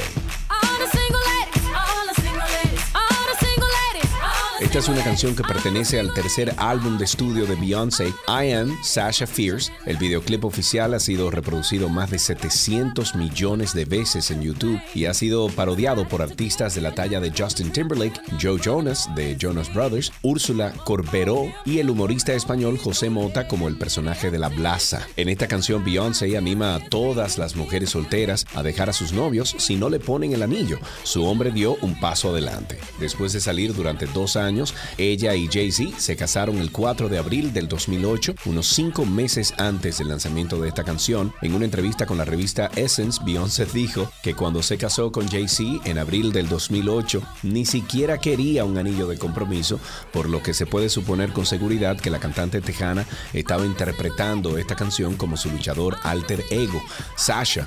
Hoy, Single Ladies, Put a Ring on It es nuestra canción positiva. In the club. Just broke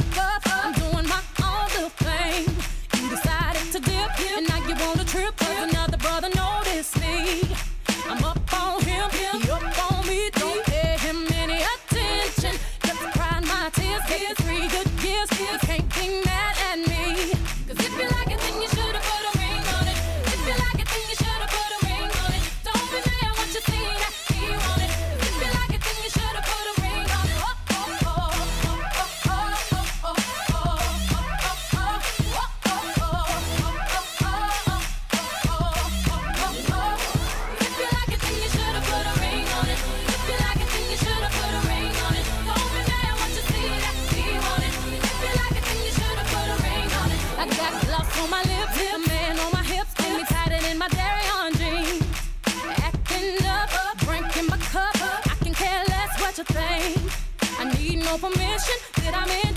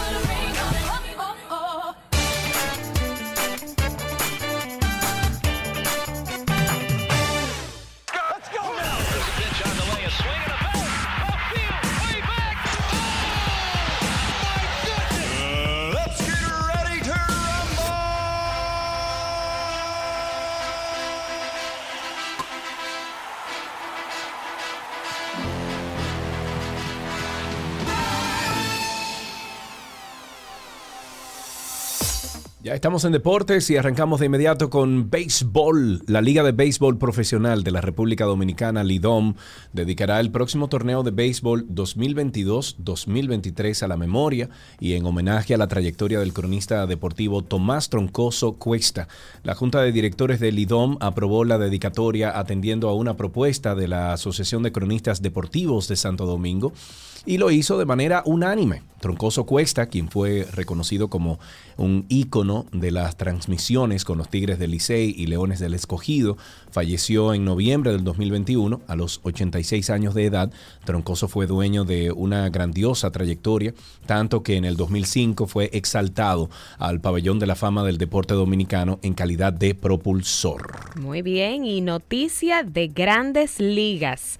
El lanzador derecho Matt Harvey ha sido suspendido durante 60 partidos por distribuir drogas prohibidas en el escandaloso caso de la muerte de Tyler Skaggs en julio del 2019. Anunció este martes la oficina de las grandes ligas, el MLB. El exjugador de los Mets de Nueva York admitió en febrero pasado, durante el juicio por la muerte del lanzador Tyler Skaggs, que había consumido cocaína y que le había suministrado opioides al ex de los Angelinos de Los Ángeles. Tras la muerte de Skaggs, Harvey, de 33 años, se presentó en una corte federal en condición de testigo protegido por la investigación realizada por la MLB, lo que le brindó inmunidad al confesar cómo le proporcionó drogas en varias ocasiones al extinto lanzador. El ex empleado de los Angelinos, Eric Kay, principal acusado en este caso de distribución de drogas que culminó con la muerte por sobredosis de Skaggs, fue declarado culpable en estos cargos y debe conocer el veredicto el 28 de junio, cuando podría ser sentenciado a cadena perpetua. Ok, me voy con la noticia de la NBA. Un copropietario de los Celtics de Boston donará 2 millones de dólares para la protección de los manatíes de la Florida y su hábitat luego de dos temporadas de tasas de fallecimiento históricas entre la población de especímenes en el estado. Fox Rock Foundation destinará un millón de dólares a Fish and Wild Foundation of Florida, Save the Manatee Club, la fundación es una organización caritativa familiar que supervisan el, copropietario de los Celtics, Rob Hale, y su esposa Karen, quienes poseen una residencia en Naples, en Florida.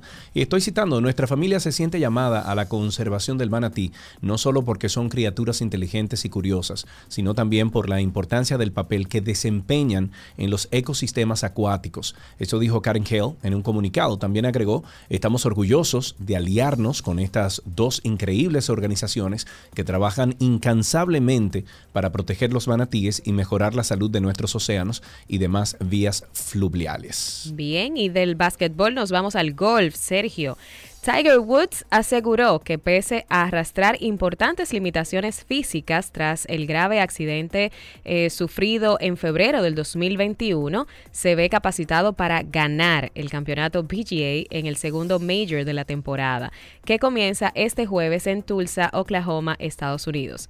Siento que puedo ganar, solo tengo que salir competir y hacerlo. El jueves estaré listo, dijo Tiger de forma tajante en una rueda de prensa al ser preguntado sobre los objetivos que se ha puesto de cara a este torneo.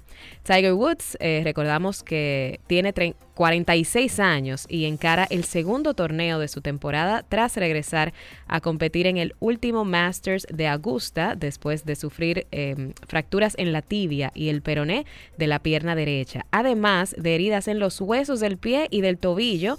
Eh, recordemos que tuvo un accidente de carretera en febrero del 2021. El cuatro veces campeón del PGA se mostró tranquilo, sereno y a la vez motivado en los casi 30 minutos de rueda de prensa en la que también reconoció que tiene opiniones distintas con respecto a Phil Mickelson, el vigente campeón de este torneo que renunció a defender su corona por su pelea abierta con el PGA Tour. En una noticia de fútbol, la Policía Nacional ha tenido en el aeropuerto de Madrid a un hombre como presunto autor de un robo en el hotel del complejo deportivo San Pedro de Pinatar, eso es en Murcia, en el que se hospedaba a finales del pasado mes de marzo la selección de fútbol de República Dominicana.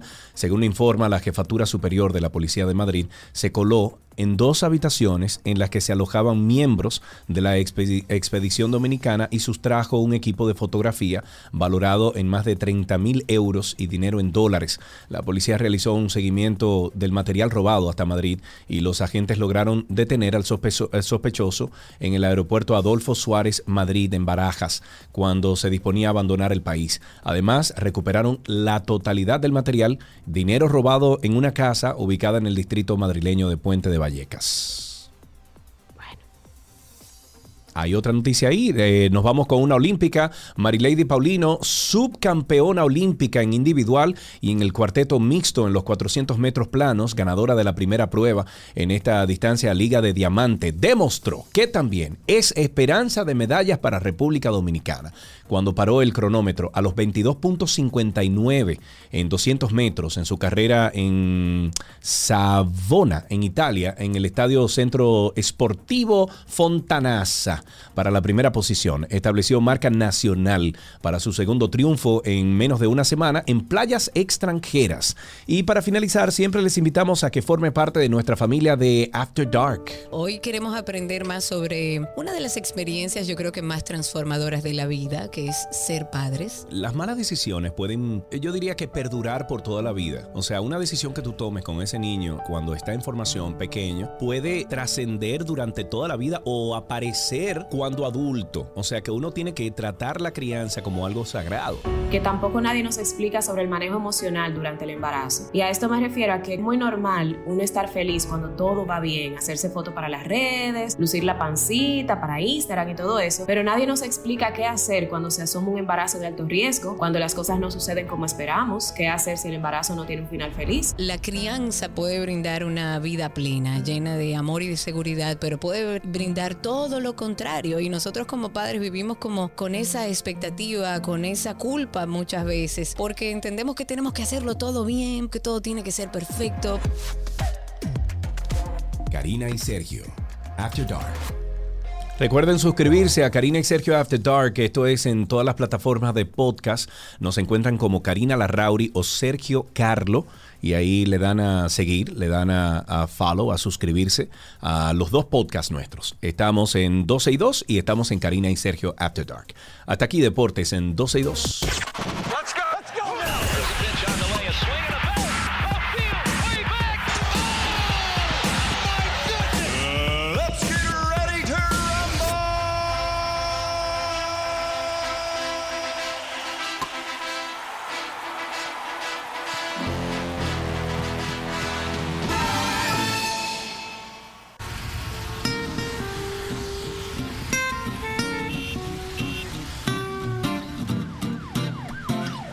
Ya estamos en tránsito y circo. Eso quiere decir que ustedes, amigos oyentes, pueden comenzar a llamar al 809-562-1091. 809-562-1091 y el 809-200-1091. Recuerden que está Lynn Glass con nosotros aquí. Karina anda de vacaciones. Ya se integra al programa el lunes que viene. Lynn, vamos arriba entonces. 809-562-1091 y el 809-200-1091. ¿Qué me tienes de ese lado, Lynn? Cuento, Sergio, em, que en una nota alarmante y en desarrollo, David de los Santos habría sido mandado a matar, según denuncia el abogado de oficiales. Pero, pero mandado a matar por quién? Y bueno, ese caso o sea, Eso no hace sentido. Eso no hace ningún sentido. Bueno, con un incendio, en, incendio de velas en el área Monumento de los Héroes de la Restauración, protestaron cientos de choferes del transporte público en rechazo al sistema de transporte masivo que desarrolla el gobierno central en Santiago. Juan Marte, presidente de la Central Nacional de Trabajadores de Transporte, alega que cuando el monorriel y el teleférico entren en operación, dejarán sin trabajo a más de 12.000 conductores.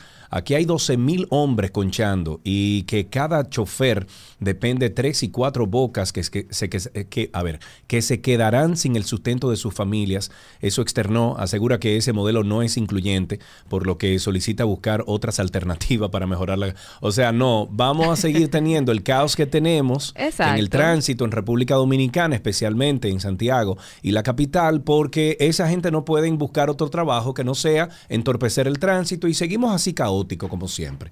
Perfecto. Perfecto, eso, eso es lo que tenemos que hacer. Ahí tenemos la primera llamada, Lynn. Ahí tenemos en la línea a nuestro, bueno, ahí tenemos a Joana desde La Romana. Buenas tardes. Buenas tardes, Sergio. Saludos, Hola, adelante. Joana. Sí, tú sabes que tengo tiempo eh, reportando a través de ustedes. Yo soy de la Romana, como dices en la introducción. Hace ya dos meses me robaron un vehículo del parqueo de mi casa aquí en la Romana. Un vehículo con menos de dos meses de comprado en un dealer allá en Santo Domingo, pagado en su totalidad. Sí. Solo me entregaron una llave, vinieron y se- de la madrugada, se montaron en su guagua y se la llevaron. Wow. He ido a Y todos ese- los y- pero tú lugares, tienes toda tu factura y toda tu cosa, Joana, Tengo ¿verdad? todas mis facturas, tengo todo. Era un vehículo sin placa definitiva. el, el dealer quedó en darme la matrícula dentro del plazo de los 30 días. Siempre llamaba, siempre tenía una historia. Sí. ¿Y qué me dealer entregaron es? una llave. El dealer es Auto Outlet RD, Eso es en Santiago, allá en dijiste. Santo Domingo. En Santo Domingo. Auto Outlet RD. ¿Y no has RD. podido hablar con el dueño, con la dueña, nada? Sí, hablé con el propietario. Ellos me dicen que no tienen ningún tipo de, de información, de nada de eso, ya que ellos solo entregan una llave, no habían entregado la No, pero es que un vehículo nuevo siempre tiene dos llaves. siempre eh, una historia. Eh, realmente estamos. Pero, eh, perdón, ¿el vehículo era nuevo o era usado? era usado, un vehículo importado. Usado, importado. Bueno, ahí, ahí hay un tema, sí. Sin embargo, eh, me imagino que ya tenía su seguro y todo, ¿verdad? Nada, porque en la placa de Ay. exhibición que me habían dado eh, tenía un inconveniente en la, en la plaquita que me habían dado e incluso no estaba registrada en impuestos internos. Sí. La persona que me maneja el seguro me dice, vamos a esperar que llegue la matrícula ya definitiva, eran 30 días, para entonces ponerte tu seguro full. Mi lugar de trabajo es corto, mi distancia de traslado. Para Sí. lo que utilizaba el vehículo era para pocas cosas en, en la semana. Sí. Entonces me descuidé con el tema del seguro, así que era un vehículo sin seguro, eh, no estaba registrado en plan piloto ya que no tenía su matrícula definitiva. La Sí. Policía Nacional, nada que decir en este país, nada. Eh, me he Bueno, movido te, con te voy a decir algo, Joana. El caso tuyo es complicado porque si no se violó ninguna ley, eh, está complicado. ¿Qué te dice tu abogado entonces? ¿Cómo vas a proseguir? Bueno, estamos en proceso de demandar al dealer debido a que no pudimos eh, tener una mayor respuesta de la Policía Nacional, de rastrearla, porque ya el vehículo no tenía su placa definitiva. Sí. Pero realmente la Policía Nacional tenemos identificado el vehículo que fue a acompañar a la persona que, que lo que hicieron el robo, identificamos el vehículo que fue, le, le, le dimos a la policía la ruta. Que, ¿Y está relacionado con quién? Ya, o sea, tienen placa y todo. La placa de exhibición, de la placa no se le ve al vehículo, pero sí es tener- tenemos el lugar de donde salió el vehículo, eh, el sector de la romana donde salió, donde se trasladó. Tenemos la cámara donde se ve que la persona llega con su llave, le da su viper, se monta en su jipeta y se va. Ah, Y bueno. muchísimas otras cosas. Y, y lo que quiero denunciar a través de aquí es que todo el que compre un vehículo, no importa en el dealer que sea, preste atención, asegure su inversión eh, definitivamente. Eh, si usted está involucrado en esto, yo he tocado todas las puertas, tenemos am, a la recuperación del país a nivel nacional y nadie dice nada. Es un vehículo de un dinero que se pagó y se perdió y adelante. Sí. Bueno, eh, te deseamos lo mejor, de verdad que sí. eh, suena bastante complicado el tema tuyo. Eh, ojalá que haya algún tipo de ley que te pueda amparar y a lo mejor puedan conectar ese vehículo que, que, que, bueno, llevó a la persona a, a llevarte el vehículo de tu casa, que se pueda conectar con, con alguien, con alguien físico y que puedan entonces proceder con una demanda. Tenemos a Tuto en la línea. Buenas tardes, Tuto. Buenas tardes, mi amigo Sergio, ¿cómo estás? Estamos vivos y sueltos y yo en buena compañía aquí con Link Glass. Hola, Tuto. ¿Cómo estás, Lynn? Muy bien, muy bien. Pero ¿nos puedes contar cómo anda la cosa por allá afuera? Que yo quiero saber Bueno, qué va a pasar cuando yo salga de tiene aquí. cosas por favor. interesantes que compartir. Yo, yo sí, yo tengo algo interesante, dos cositas. Una, estoy en Jaina y aquí esto es ley, chivo sin ley por aquí. O sea, los camiones hacen lo que les da la gana. Tú sabes que por aquí no hay AME, policía, pero men, eso es típico. Pero te Sí. llamo, Sergio, para que me le hagan un llamado a nuestra amiga la alcaldesa y a nuestro amigo del Intran o la DGC. Ujú. Muy chulo los corredores, señor presidente, mucha innovación, pero están dejando a los motoconchistas, a los sindicatos, a Motochoconocomatrán, Lincoln, cogerse todas las esquinas sin tener nada. O sea, tú te paras en la esquina de la Churchill, pero donde la Lincoln con Gustavo Miguel Car hay 70 bipones. En la anterior, en la esquina, 20 más. Del otro lado, los AME, que se hacen la vista gorda y no hace nada.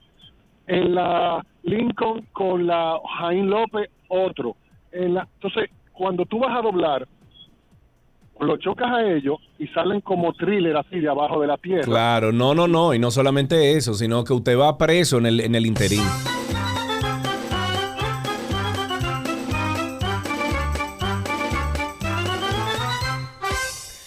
Bueno, y por otro lado, usuarios del servicio eléctrico en varios municipios de la región norte del país protestaron anoche con quema de neumáticos debido a los prolongados y continuos apagones que se están registrando. Entre las localidades donde se escenificaron protestas están Moca, Montecristi, Salcedo y Santiago, donde denuncian cortes eléctricos que superan las ocho horas. Los manifestantes dicen que las interrupciones de la empresa distribuidora de electricidad del norte, Edenorte, se intensifican en horas de la noche y en la madrugada. Con las altas temperaturas que se están registrando, tuve que esperar a las 2 de la madrugada para acostarme cuando llegó la luz. Así lo dijo Luis Rosario, quien vive con, en un residencial en el sector Las Dianas, al este de Santiago, y contó que desde el balcón de su apartamento observaba el malestar de sus vecinos, quienes también aseguran que esperaban la llegada del servicio para contrarrestar el calor con abanicos. Los comerciantes se quejan porque sus productos se están dañando por la falta de electricidad y afirman además que han perdido cuantiosas inversiones en embutidos y otros artículos que requieren ser refrigerados. El desplome del servicio de energía eléctrica se ha registrado en las últimas dos semanas en pueblos del Cibao. Tenemos la línea 809-562-1091, 809-562-1091 y también tenemos el 809-200-1091, el teléfono aquí en 262 para que ustedes puedan llamar y, conversar con nosotros. Ahí tenemos a Amy. Amy, buenas tardes, hola. Buenas. Adelante, está al aire, Amy. Cuéntanos. Bueno, quiero, en este caso voy a denunciar la empresa de Uber. ¿Qué pasó? Porque el pasado jueves yo a bordo un Uber, o sea, lo llama una compañera de trabajo mía, no sale de mi celular. Eh, nosotros trabajamos de noche, entonces como venimos para la misma zona, yo le dije, bueno, nos vamos juntas. Cuando venimos en el taxi, yo traigo mis lentes de sol, son las siete y media de la mañana, el taxista dice, se me apean todas. Se me apean. Y yo le dije, ¿por qué? Pero devuélvame mi dinero, porque nosotros le pagamos por adelantado y usted sabe para dónde vamos. Veníamos por la Plaza de la Bandera. Entonces, yo agarro mi bolso donde está mi uniforme y me apeo. Pero ¿qué pasa? Se me olvida mi cartera. Entonces, mi amiga me presta el, su celular para yo llamar. Pero nada, él agarró y lo apagó en minutos. no, lo que pasa es que además... Lo que pasa es que además tienes que, e, es de tu, desde tu misma cuenta que tú tienes que reportar lo perdido. ¿Lo hiciste desde tu cuenta? Sí, ella lo reportó porque fue ella que llamó. O sea, fue ella que se metió a la aplicación y le bloquearon la cuenta y todo. Yo me presenté en la empresa de Uber, pero ellos dicen que no, que ellos no trabajan con usuarios, que vaya a la fiscalía. ¿Cómo que no trabajan con usuarios? ¿Cómo así? O sea, la empresa de Uber que está ahí en Diamond Mall, yo fui al primer nivel, ellos me dicen que no, que yo tengo que ir a la fiscalía y me entregaron un papel para que ponga una denuncia. Entonces, hay un número de teléfono con tantos casos que tiene la fiscalía. La fiscalía se va a prestar a llamar ese número para que me devuelvan mi celular. Bueno, pero ¿y por qué no vas a Proconsumidor, Amy? Bueno, me eh, Proconsumidor te puede ayudar porque es una interacción que tú tienes con una compañía y para eso está Proconsumidor. A lo mejor ya con la querella que tú tienes interpuesta en la Procuraduría, tú vas a Proconsumidor y, y es una, una, vamos a decir que una, un reclamo legal. Eh, que ya está sobrepasando un, un, tema legal. O sea que a lo mejor en, ahí en, en, Proconsumidor creo que te va a ir mucho mejor que, que, con la Procuraduría. En otra noticia, el Senado de la República aprobó este martes, eh, ayer martes, en segunda discusión, el proyecto de ley orgánica que regula la protección al derecho, a la intimidad, al honor, al buen nombre y a la buena imagen, autoría de la senadora por la provincia Bauruco, Melania Salvador.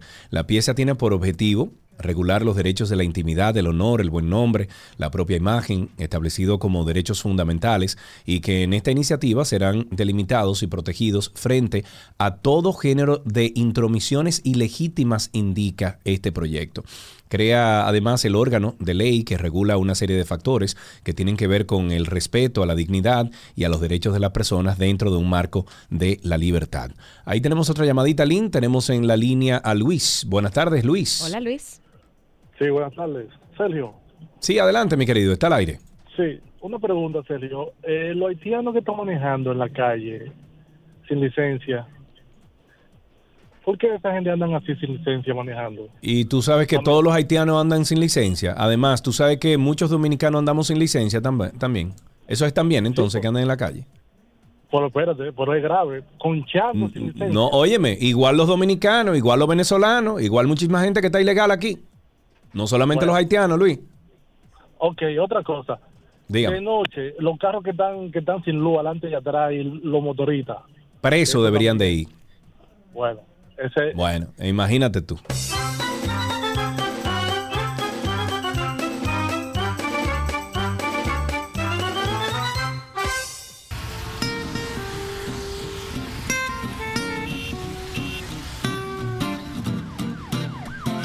Seguimos en tránsito y circo. Ustedes sigan llamando al 809-562-1091, 809-562-1091 y también tenemos al 809, cin- eh, perdón, 809-200-1091 también tenemos disponible. Link, ¿qué tienes de ese lado? Mira, la alcaldía del, Distrito Nacional y la Junta de Vecinos Los Casicazgos han unido esfuerzos para proceder legalmente contra la institución educativa Babies First School, quienes han instalado un centro educativo en un inmueble que no cuenta con los permisos para operar de manera comercial, sino que de acuerdo a la normativa establecida en el mismo solo es posible una vivienda unifamiliar.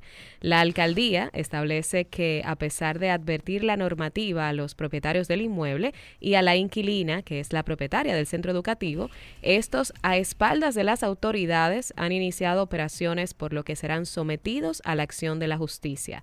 La alcaldía del Distrito Nacional informa a los medios de comunicación y a la ciudadanía en general que procederá legalmente contra el Centro de Estimulación Temprana Baby First School por deliberadas y reiteradas violaciones a las normas municipales al instalar un centro educativo en un área residencial sin contar con el permiso y habiéndosele reiterado la objeción para que operen. Así lo indicó el comunicado. Ahí tenemos a, déjame ver en la línea, Janet. Ay, Dios mío, oye, ¿quién está ahí? ¿Quién? Janet. Y con ustedes, Ay, ay, Janet. Buenas tardes, ¿cómo está usted? Incluso estaba lleno de mao mao. Ay, Janet. Con mucho oficio en mi casa, pero bastante oficio. Porque no es un marlín, es un barrilón. ¿Entiendes? Janet, amore mío, ¿cómo estás? Gracias a Dios que te sanaste, Sergio.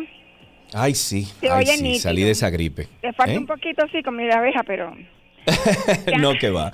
Cuéntame, ¿cómo estás?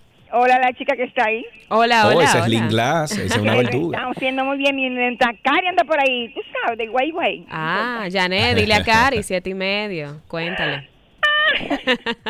Oye, yo te voy a decir una cosa sobre lo que dijo el señor ahorita. ¿Quién regula lo mao mao? Porque mira, otras cosas. ¿Quién regula la persona que se roba los drenajes de la calle? ¿Quién regula la persona que tapa las calles donde uno va a pasar para, o sea, un boca calle, o sea, para salir de- del volteo que hay, ¿verdad? En Sí, la calle. sí, ¿Quién sí. que regula eso? ¿Quién en que limpia eso? ¿Quién?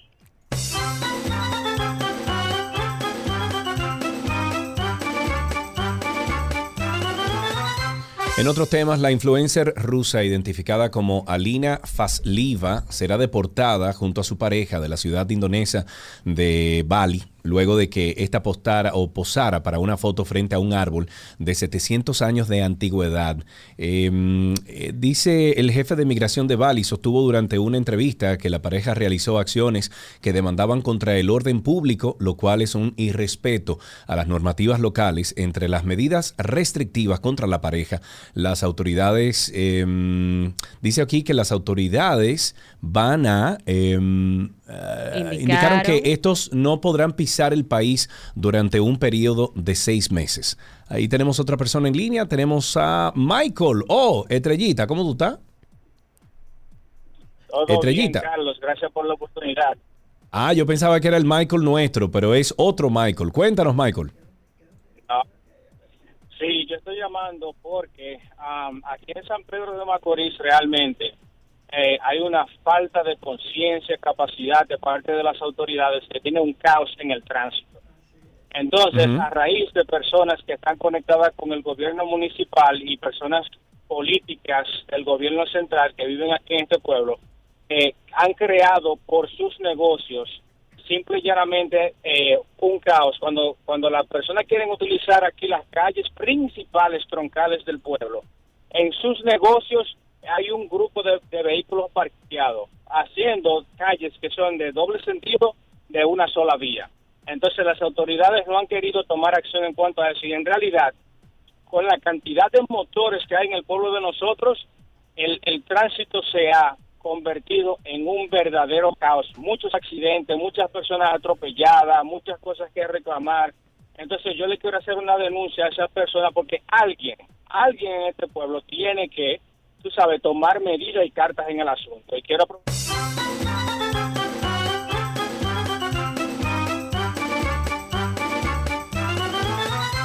Bueno, ahora sí, señores. Los 50 estados de los Estados Unidos saben lo que es pagar el galón de gasolina en más de 4 dólares.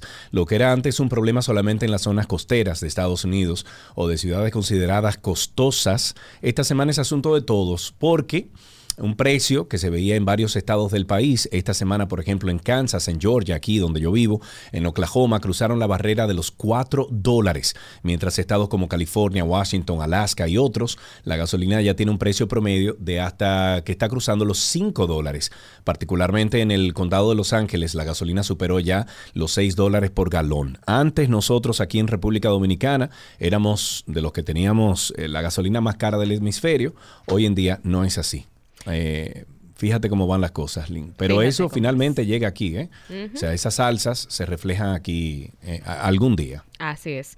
Y mira, eh, ya volviendo aquí a Santo Domingo, el diputado de la circunscripción 3, que ayer comentábamos, Juan José Rojas, presentó un proyecto de ley que busca disminuir la incidencia y prevalencia del suicidio a través de la prevención oportuna, asistencia y prevención por parte del Estado. El legislador plantea el abordaje coordinado multidisciplinario e interinstitucional de, de la problemática social asociado a los índices del suicidio como una de las vías efectivas para detectar a tiempo morbilidades que conllevan al término de la vida humana por elección y decisión propia.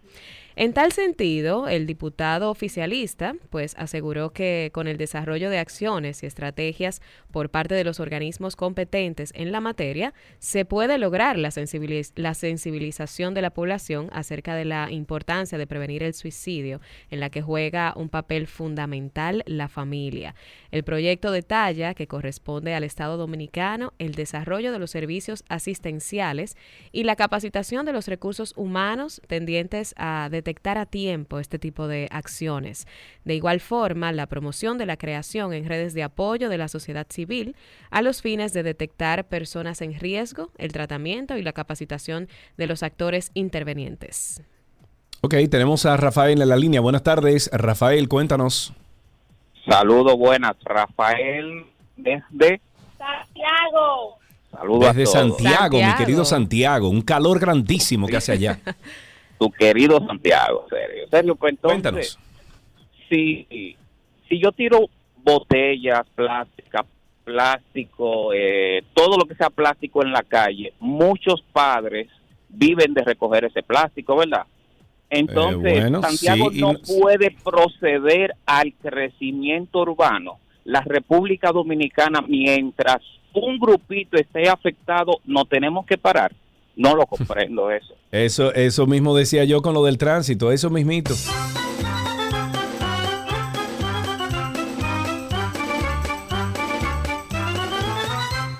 809-562-1091 y el 809-200-1091. El teléfono aquí en 262. 809-562-1091 y el 809-200-1091. ¿Qué tienes de este lado, Lynn? Oye, esto, el Estado de Nueva York presentó este miércoles una demanda, Sergio, contra la empresa Amazon porque la acusa de discriminar a las trabajadoras embarazadas y a las personas con discapacidad al negarles espacios razonablemente adaptados, así lo anunció la gobernadora Kathy Ochul. En un comunicado, la oficina de la gobernadora asegura que las leyes requieren que en caso de que se solicite, los empleadores deben ofrecer un espacio razonablemente adaptado a los trabajadores con discapacidades o a embarazadas. La División de los Derechos Humanos de Nueva York sostiene que la política de Amazon permite que los gerentes de los centros de trabajo anulen las recomendaciones hechas para facilitar el trabajo de los empleados. Además, denuncia que, de acuerdo a la política política de adaptaciones de Amazon, los empleados con discapacidades se ven obligados a tomar un permiso médico no remunerado, incluso cuando se ha identificado una acomodación razonable que podría permitir que el trabajador continuara realizando las funciones esenciales de su puesto. Y aquí cito, mi gobierno responsabilizará a cualquier empleador, independientemente de cuán grande o pequeño sea, si no trata a sus trabajadores con la dignidad y el respeto que merecen. Y así lo dijo la gobernadora, citada en un comunicado. Y la verdad es que no es la primera vez que Nueva York presenta una demanda contra el gigante de las ventas a domicilio Amazon. Así es, tenemos a Ramón en la línea. Buenas tardes, Ramón. Sí, buenas tardes. Tremendo equipo, la verdad que sí. Muchas bendiciones para todos. Igualmente. Carlos, túmbame en la segunda, cuando diga la segunda, pero voy a dar dos, dos detalles. Nos están dando tanta con los apagones arrancamos ahí ya, ¿eh? ya tenemos ya casi un mes dándonos de dos horas, tres horas, de, una cosa que suena remoto ya en República Dominicana, en muchos lugares. Y con el tema del combustible, ten cuidado, no lo digas muy duro, porque ahorita el gobierno se encuentra que está muy barata aquí, la meta de 10 dólares.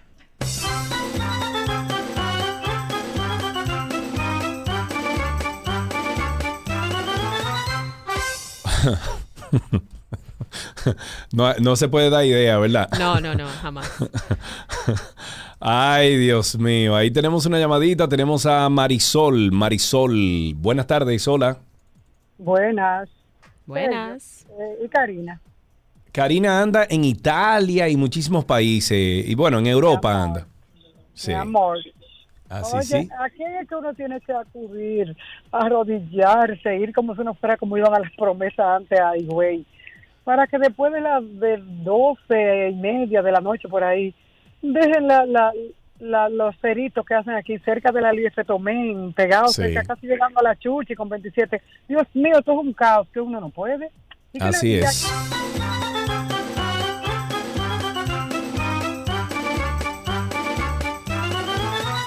Tenemos otra llamadita, Lynn. Ahí está Dani. Dani con nosotros. Buenas tardes, Dani. Buenas tardes, Sergio Carlos y la chica que te acompaña. Excelente. Ahí. Lynn Glass, claro que sí. Hola, Dani, gracias. Amén, amén, gracias. Fíjate, eh, mi sugerencia es con relación a un tema que ustedes trataron ahorita del, del alidón, y es el tema de los parqueos y la seguridad. Yo fui víctima conjuntamente con un grupo de personas que estábamos viendo un juego de unos robos de retrovisores, y como se acerca el próximo torneo invernal, sería bueno tomar carta en el asunto porque pagamos un, un famoso parqueo y luego el tipo que te recibe el vehículo tiene que pagarle de nuevo y como Sí. quiera roban los retrovisores y nadie nos quiere recibir para ser responsable de ese hecho. Así es, así es.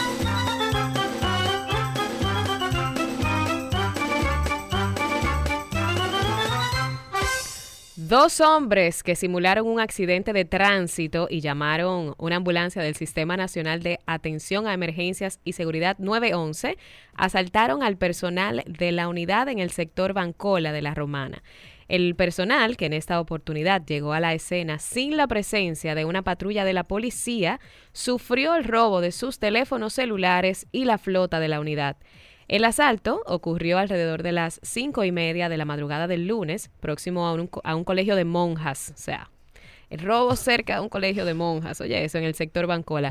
Se informó que los dos hombres activaron el sistema de emergencias, simulando un accidente de tránsito, y cuando la unidad se presentó al lugar, el personal fue sorprendido pistola en mano. Hasta este momento, la regional este de la Policía Nacional, con asiento en La Romana, no ha ofrecido detalles sobre Señores, este uno se ríe, pero eso es trágico porque ríe, eso es quiere decir que los efectivos y los oficiales que están para ayudar a personas en emergencia también van a tener que andar chivo, que de repente le puede pasar cualquier cosa. Una última llamada, tenemos a Wellington en la línea. Buenas tardes, Wellington. Muy buenas tardes, Sergio. Qué placer escucharte. Igualmente, hermano, cuéntanos. Sergio, una cosa, no sé por qué el gobierno no se ha puesto a pensar en lo que es la empleomanía de jóvenes y demás. Invierten tantos millones en parques y en malecones y la empleomanía de los jóvenes nadie piensa ni tiene eso en cuenta. Muchos jóvenes empleados y ahora como están estos famosos influencers, óyeme, esto creo que no tiene remedio si no piensan en los jóvenes. En Bueno, gracias por eso, Wellington. Y con esto finalizamos Tránsito y Circo en el día de hoy. le da un cariñito a su gordito, su gordito, su gordito. Había una vez un circo que alegraba siempre el corazón. Sin temer jamás al frío o al calor, el circo daba siempre su función. Siempre viajar, siempre cambiar. Otro país, otra ciudad.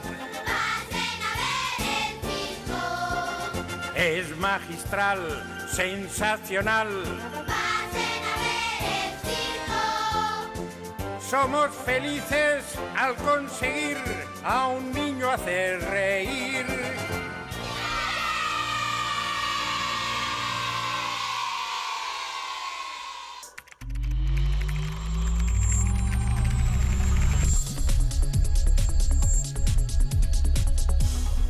Estamos en artículos tecnológicos. Los miércoles nos toca siempre hablar del mundo de Apple. Y por eso siempre tenemos la compañía de nuestros amigos de Punto Mac en la persona hoy de Víctor Prieto, Dr. Mac. Sí, sí, sí. Sí, sí, sí. Hola, Eileen. Hola, Mira, hola. ahí tenemos a Lynn Glass con nosotros, Vic. ¿Tú conoces a Lynn? Hola, Víctor. No. Entiendo que sí. O sea, claro sí, como que sí, pero... De la emisora, pero de tiempos atrás. Pero no tan atrás, Víctor, espérate. no. Ey, ey, espérate. Una- Mira, Lynn, tú eres usuaria de Me pasé, Pero claro, pero claro, por supuesto. Claro, de hecho, de hecho. Víctor, te tengo una pregunta, pero... Ah, bueno, pues la vamos a hacer ahorita. Entonces, Al Víctor, final. vamos a empezar tírala. entonces eh, diciendo que Apple está lanzando, un, eh, bueno, en secreto una red espacial para iPhones. ¿Cómo así? ¿Qué, qué es lo que se está moviendo? Bueno, ¿sabes que hemos hablado ya en el, en el pasado de que Apple estaría patentizando o estuvo patentizando em, componentes satelitales para los teléfonos? Eso, la verdad que uno, para acordarse de toda la cosa que hemos hablado aquí todas las semanas, pero fue un rumor de hace como un año que Apple había patentizado unas cuantas, eh, unos chips para, eh, bueno, poner Incluso yo recuerdo cuando tú lo mencionaste aquí. Sí, porque es que la verdad que todo ese tipo de cosas son cosas que uno a veces lo toma, uno no vuelve a ver más de esa, de esa noticia o nada, eh, nada parecido por, uno, por unos meses, hasta a veces años, pero el rumor ahora es que hay una compañía misteriosa que una que la- la- una compañía que se dedica a hacer satélites y a hacer una red satelital de celulares que se llama Global Star, una compañía que tiene muchos años en el mercado, pues ellos dicen que están ya cerrando el acuerdo con una compañía que ya le ha invertido más de, entiendo que 430 millones de dólares desde el 2020, 2021, y todo el mundo en la industria entiende quién tiene ese dinero para, para ponerlo en una compañía, Claro. no, no sacar nada, invertirlo de esa manera. Y pues entonces comenzaron a conectar los puntos y se entiende que es Apple y que están trabajando en una, en una red que, póntelo de esta manera, trataría de, de ser una red global real. O sea, si eh, básicamente, básicamente lo mismo que está haciendo Starlink, el, el- lo de Elon Musk, pero con una red de teléfonos, o sea, para el teléfono.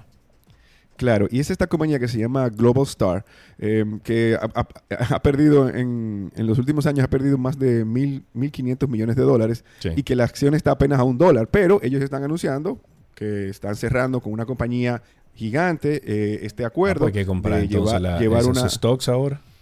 Yo diría que si tú eres de esa persona, esto no sería un mal momento para invertir en ellos, porque Claro. sabemos, sabemos que una de las, de las barreras más grandes de los celulares es la cobertura a nivel Sí, de sí. señal. Saber que cuando uno a veces se- ni, ni tan lejos se, se- se coloca de, de la- de una vía principal, ya pierde señal.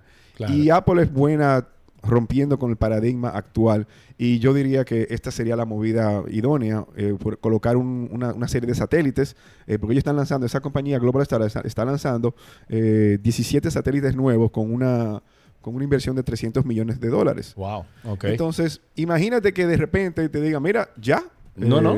te puedes te puedes conectar a tu telefónica a través Tremendo. de red satelital O sea Tremendo, tremendo, tremendo eso. Link, ¿cuál era la pregunta que tenías para para, el iPhone Víctor? 15.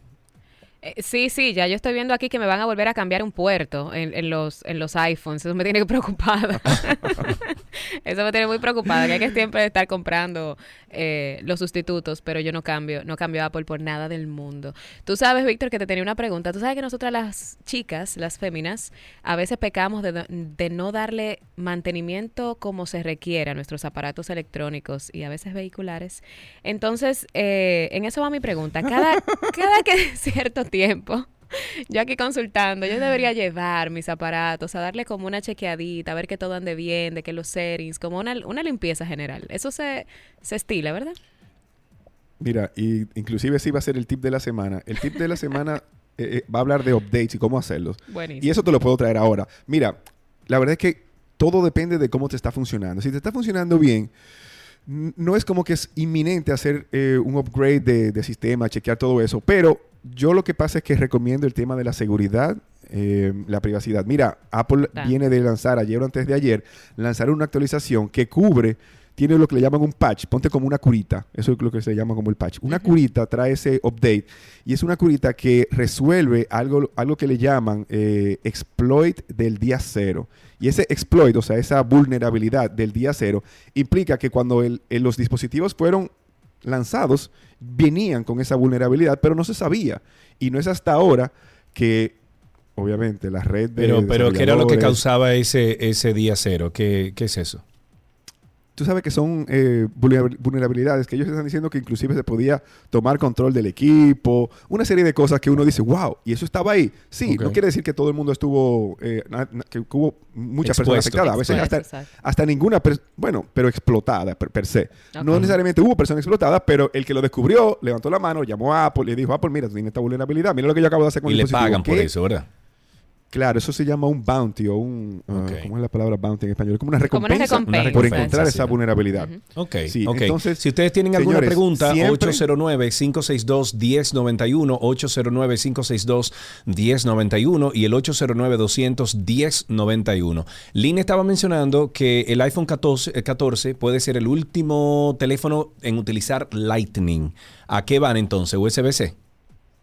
Es correcto. Mira, la presión viene de Europa, que están exigiendo uniformidad, universalidad en cuanto a las conexiones. Y si bien Apple había ponderado llevar todo a inalámbrico, Sergio y yo, que ya tenemos muchas cosas inalámbricas, aunque creemos en el inalámbrico, y señores, de por sí el futuro es inalámbrico 100%. Ya están saliendo las patentes de los cargadores inalámbricos que no, no requieren ponerlo en una, en una superficie, sino que tú con sencillamente estar en la misma habitación que este cargador inalámbrico, pues ya con eso tú vas a tener carga. O sea, imagínate que tu habitación, ya con que tú estés en tu habitación, se está cargando. Porque va a ser así en el futuro, pero para eso faltan unos años todavía. Y bueno, la idea es que ya en Europa la presión está puesta. Le dijeron a Apple, mira, eh, muy bien que tu iPhone 13 no lo tenga. Es más, si tú quieres, hasta el 14. Te lo vamos a dejar salir con tu puerto eh, eh, como tú quieras. Pero desde que tú comiences a trabajar en el próximo equipo, que tú estás trabajando, como quien dice, totalmente desde cero, ponme el puerto ese ahí. Claro, si no, no pon, te voy a- pon un si puerto no- universal. Y, y yo estoy de acuerdo con eso, con que ya todos los aparatos que existan sobre la faz de la Tierra tengan el mismo dispositivo, o sea, tengan el mismo cable, men. ¿Por qué es que se Claro. complican tanto? Y además Eh, pero, pero, pero, pero, pero, pero, cabe decir que Apple sí estuvo acertado en el puerto Lightning. El puerto Lightning en su momento, cuando salió, tenía claro, lo que ahora tiene el puerto USB, que es el que tú puedas conectarlo con los ojos cerrados. Sí, señores. sí, Algo claro, tan claro, sencillo claro, como claro, eso claro. llegó hace poco tiempo. Claro que sí. Lynn, 2014, ¿tenías 15. algo para Víctor? Sí, que me parece súper bien eh, esta iniciativa porque incluso hoy que estu- estuvimos conversando anteriormente sobre el tema de reciclaje del Internet y todo esto, creo que también eh, va a ser algo que puede contribuir al medio ambiente, o sea, que esté uniforme todo, todo el mundo. Me parece muy bien. Claro que sí. Eh, vamos a hablar un poquito sobre los modelos de iPhone 15 que tendrán la nueva pantalla Peel and Hold. Peel and Hold. ¿Qué es eso? Mira, lo que se está refiriendo ahí es que el- los, todos los planos que están saliendo del próximo iPhone, y el 14 se entiende que va a ser más o menos el mismo teléfono que el 13, la misma tamaño, porque sabemos que la, la- la cámara creció y se entiende que el 14 va a mantenerse en esa línea. Pero en el 15 ya se está hablando de que el, ¿te ¿recuerdas el notch? El notch sería el...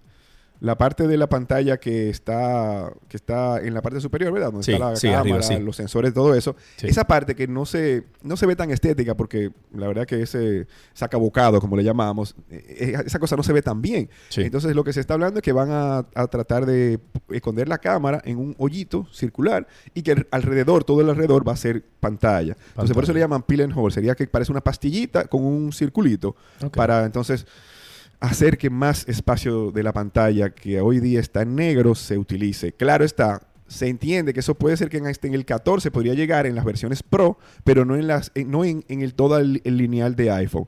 Y bien, se estaría trabajando, diría yo, que ya para el 16, estamos hablando, el 16 apenas son dos años y pico, tres años, se podría trabajar en que la pantalla tenga ya los sensores detrás de la pantalla, o sea, que utilicen eh, la transparencia sobre la pantalla y que ya uno no tenga que ver tal vez el sensor de huella digital, que no creo que, que venga, que lo están utilizando otros fabricantes, pero que Apple, la verdad que una vez Apple se casó con el Face ID, eh, se entiende que es lo mejor y se entiende que el Face ID puede progresar a que sea algo que esté detrás de una pantalla Claro. totalmente y que no necesite eh, tener obviamente el- la línea directa con la cara de uno a través de algo que, que- que- que no sea pantalla. Muy bien, para finalizar, Apple aumenta la contratación de Ford, Rivian y Mercedes para impulsar el proyecto vehicular que tanto se ha hablado. ¿De qué se trata esto, Vic?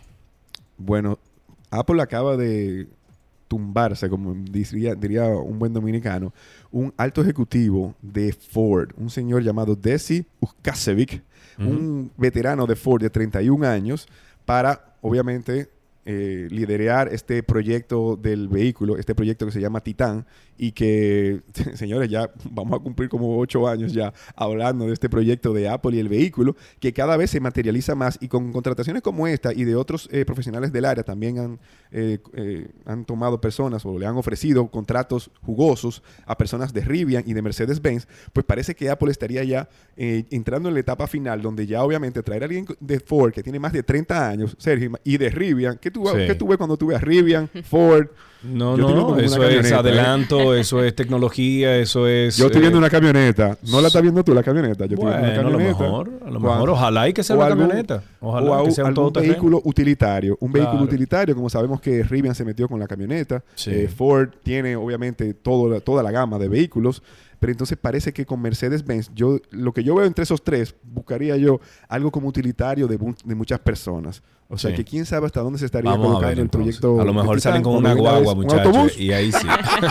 Exacto. Un bus. Que se Víctor, con muchísimas gracias ID. por estar con nosotros. Sí, claro. Eh, Muchísimas gracias por estar con nosotros. Víctor está aquí de parte de Punto Mac RD, distribuidor autorizado y centro de servicio autorizado Apple, creciendo desde el 2005 aquí en Santo Domingo, eh, más bien en República Dominicana. Hay tres localidades. Está en Santo Domingo, Nuevo Centro, primer nivel, Bellavista, Almacenes Unidos, segundo nivel, y Punta Cana, primero, eh, Boulevard, primero de noviembre, 406, en el edificio Cedro, primer nivel, Punta Cana Village. Hay un solo teléfono para todos, es el 809-412-0806. Hasta aquí, artículos tecnológicos.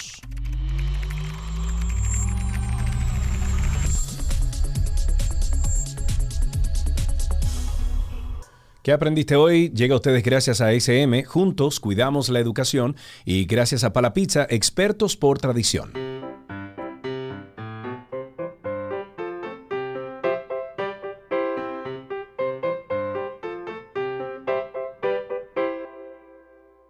Ahí escuchan ustedes qué aprendiste en el día de hoy porque tenemos al gran Alberto en la línea. Buenas tardes. Hola. Hola, Alberto.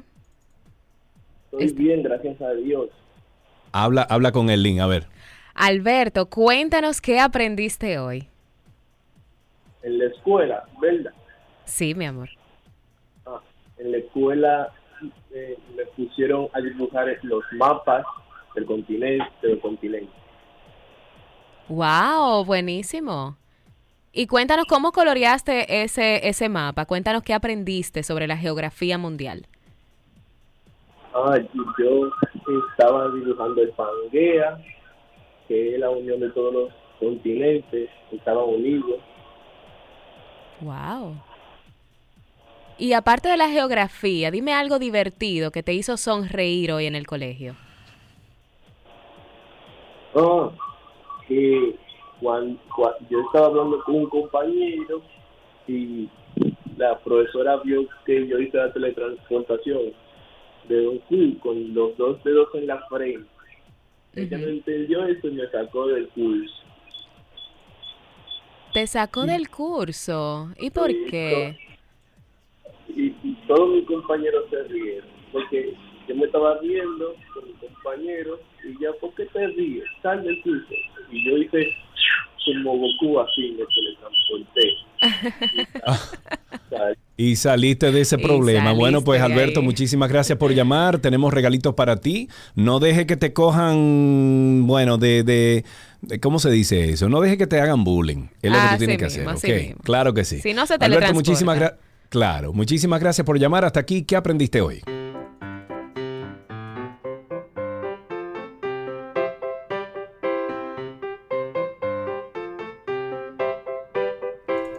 Las noticias actualizadas llegan a ustedes gracias a la Asociación La Nacional, tu centro financiero familiar, donde todo es más fácil.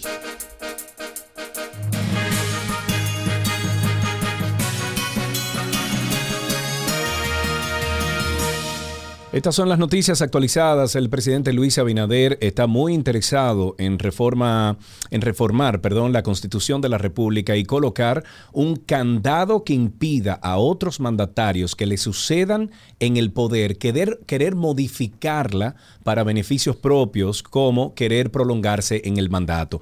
Abinader le dijo a las organizaciones opositoras que se oponen a reformar la Carta Magna que pierdan cuidado y estén tranquilos porque jamás actuaría como lo hicieron ellos en el pasado, que introdujeron cambios para beneficiarse, conquistando a legisladores con métodos cuestionables para tratar de prolongarse en el mando. Abinader retomará sus conversaciones con las organizaciones contrarias para reiterarle su interés de blindar la constitución dominicana y convencerlos que su compromiso no va más allá de introducir la independencia de la justicia, la institucionalidad democrática y poner candado a la constitución. Bueno. El director de la Oficina Nacional de Defensa Pública, Rodolfo Valentín Santos, reveló que el 40% de los internos de las 19 cárceles del modelo tradicional duermen en el suelo y una gran cantidad de personas se encuentran en prisión preventiva acusados por delitos menores. Santos dijo que en el sistema carcelario hay una gran cantidad de personas con problemas de salud física y mental, diversas carencias que dan imposibilidad de garantizar la reinserción social de las personas detenidas. De igual forma, advirtió que la institucionalidad del sistema carcelario estaría debilitada por la disminución de su presupuesto, poco personal técnico y de custodia. Tenemos también aquí que el director de la Oficina Nacional de Defensa Pública, Roberto Valentín Santos, reveló que el 40%, ah bueno, eso fue lo que leíste, delincuentes armados asaltaron a los clientes y propietarios de un establecimiento de comida rápida ubicada frente al Hospital Regional Universitario José María Cabral Ibáez, esto de la ciudad de Santiago de los Caballeros. Los afectados denunciaron que los asaltantes golpearon con la escarcha de una pistola al propietario de, Venezuela Burgers, a quien despojaron de la venta del día y de su teléfono celular.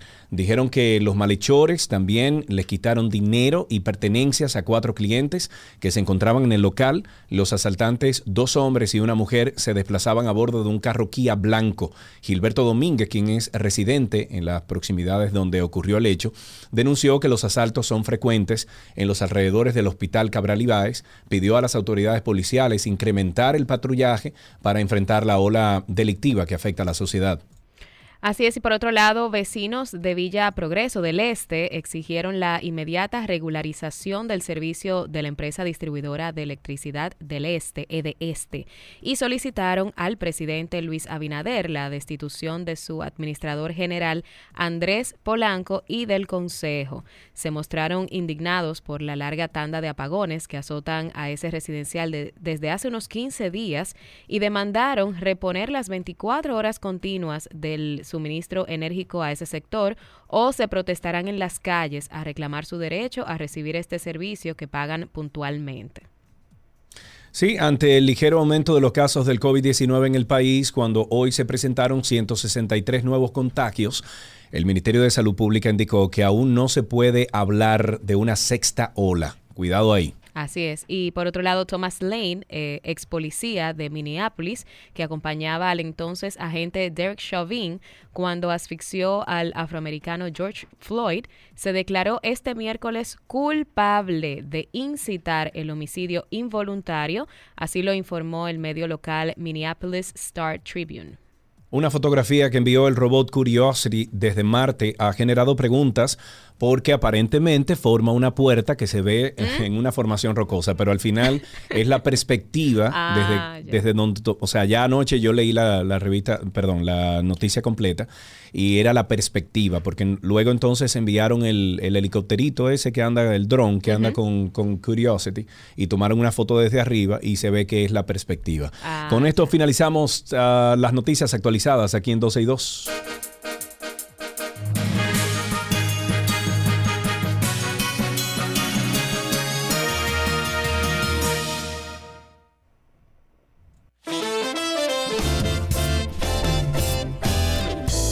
Y es tiempo de despedir el programa de hoy, Link. Te voy a agradecer muchísimo, muchísimo, muchísimo todo lo que has hecho por nosotros Gracias. aquí en 12 y 2. Yo sé que Karina ya... ¿Cuánto es? ¿Siete y medio? Siete y medio, Cari, siete, siete y, medio. Escucha este podcast que con no se pierda. mucho cariño porque recordemos que luego que concluye este espacio también lo pueden volver a escuchar en la plataforma claro. de streaming. Así que ya lo sabes, Cari, cuando escuches siete y medio.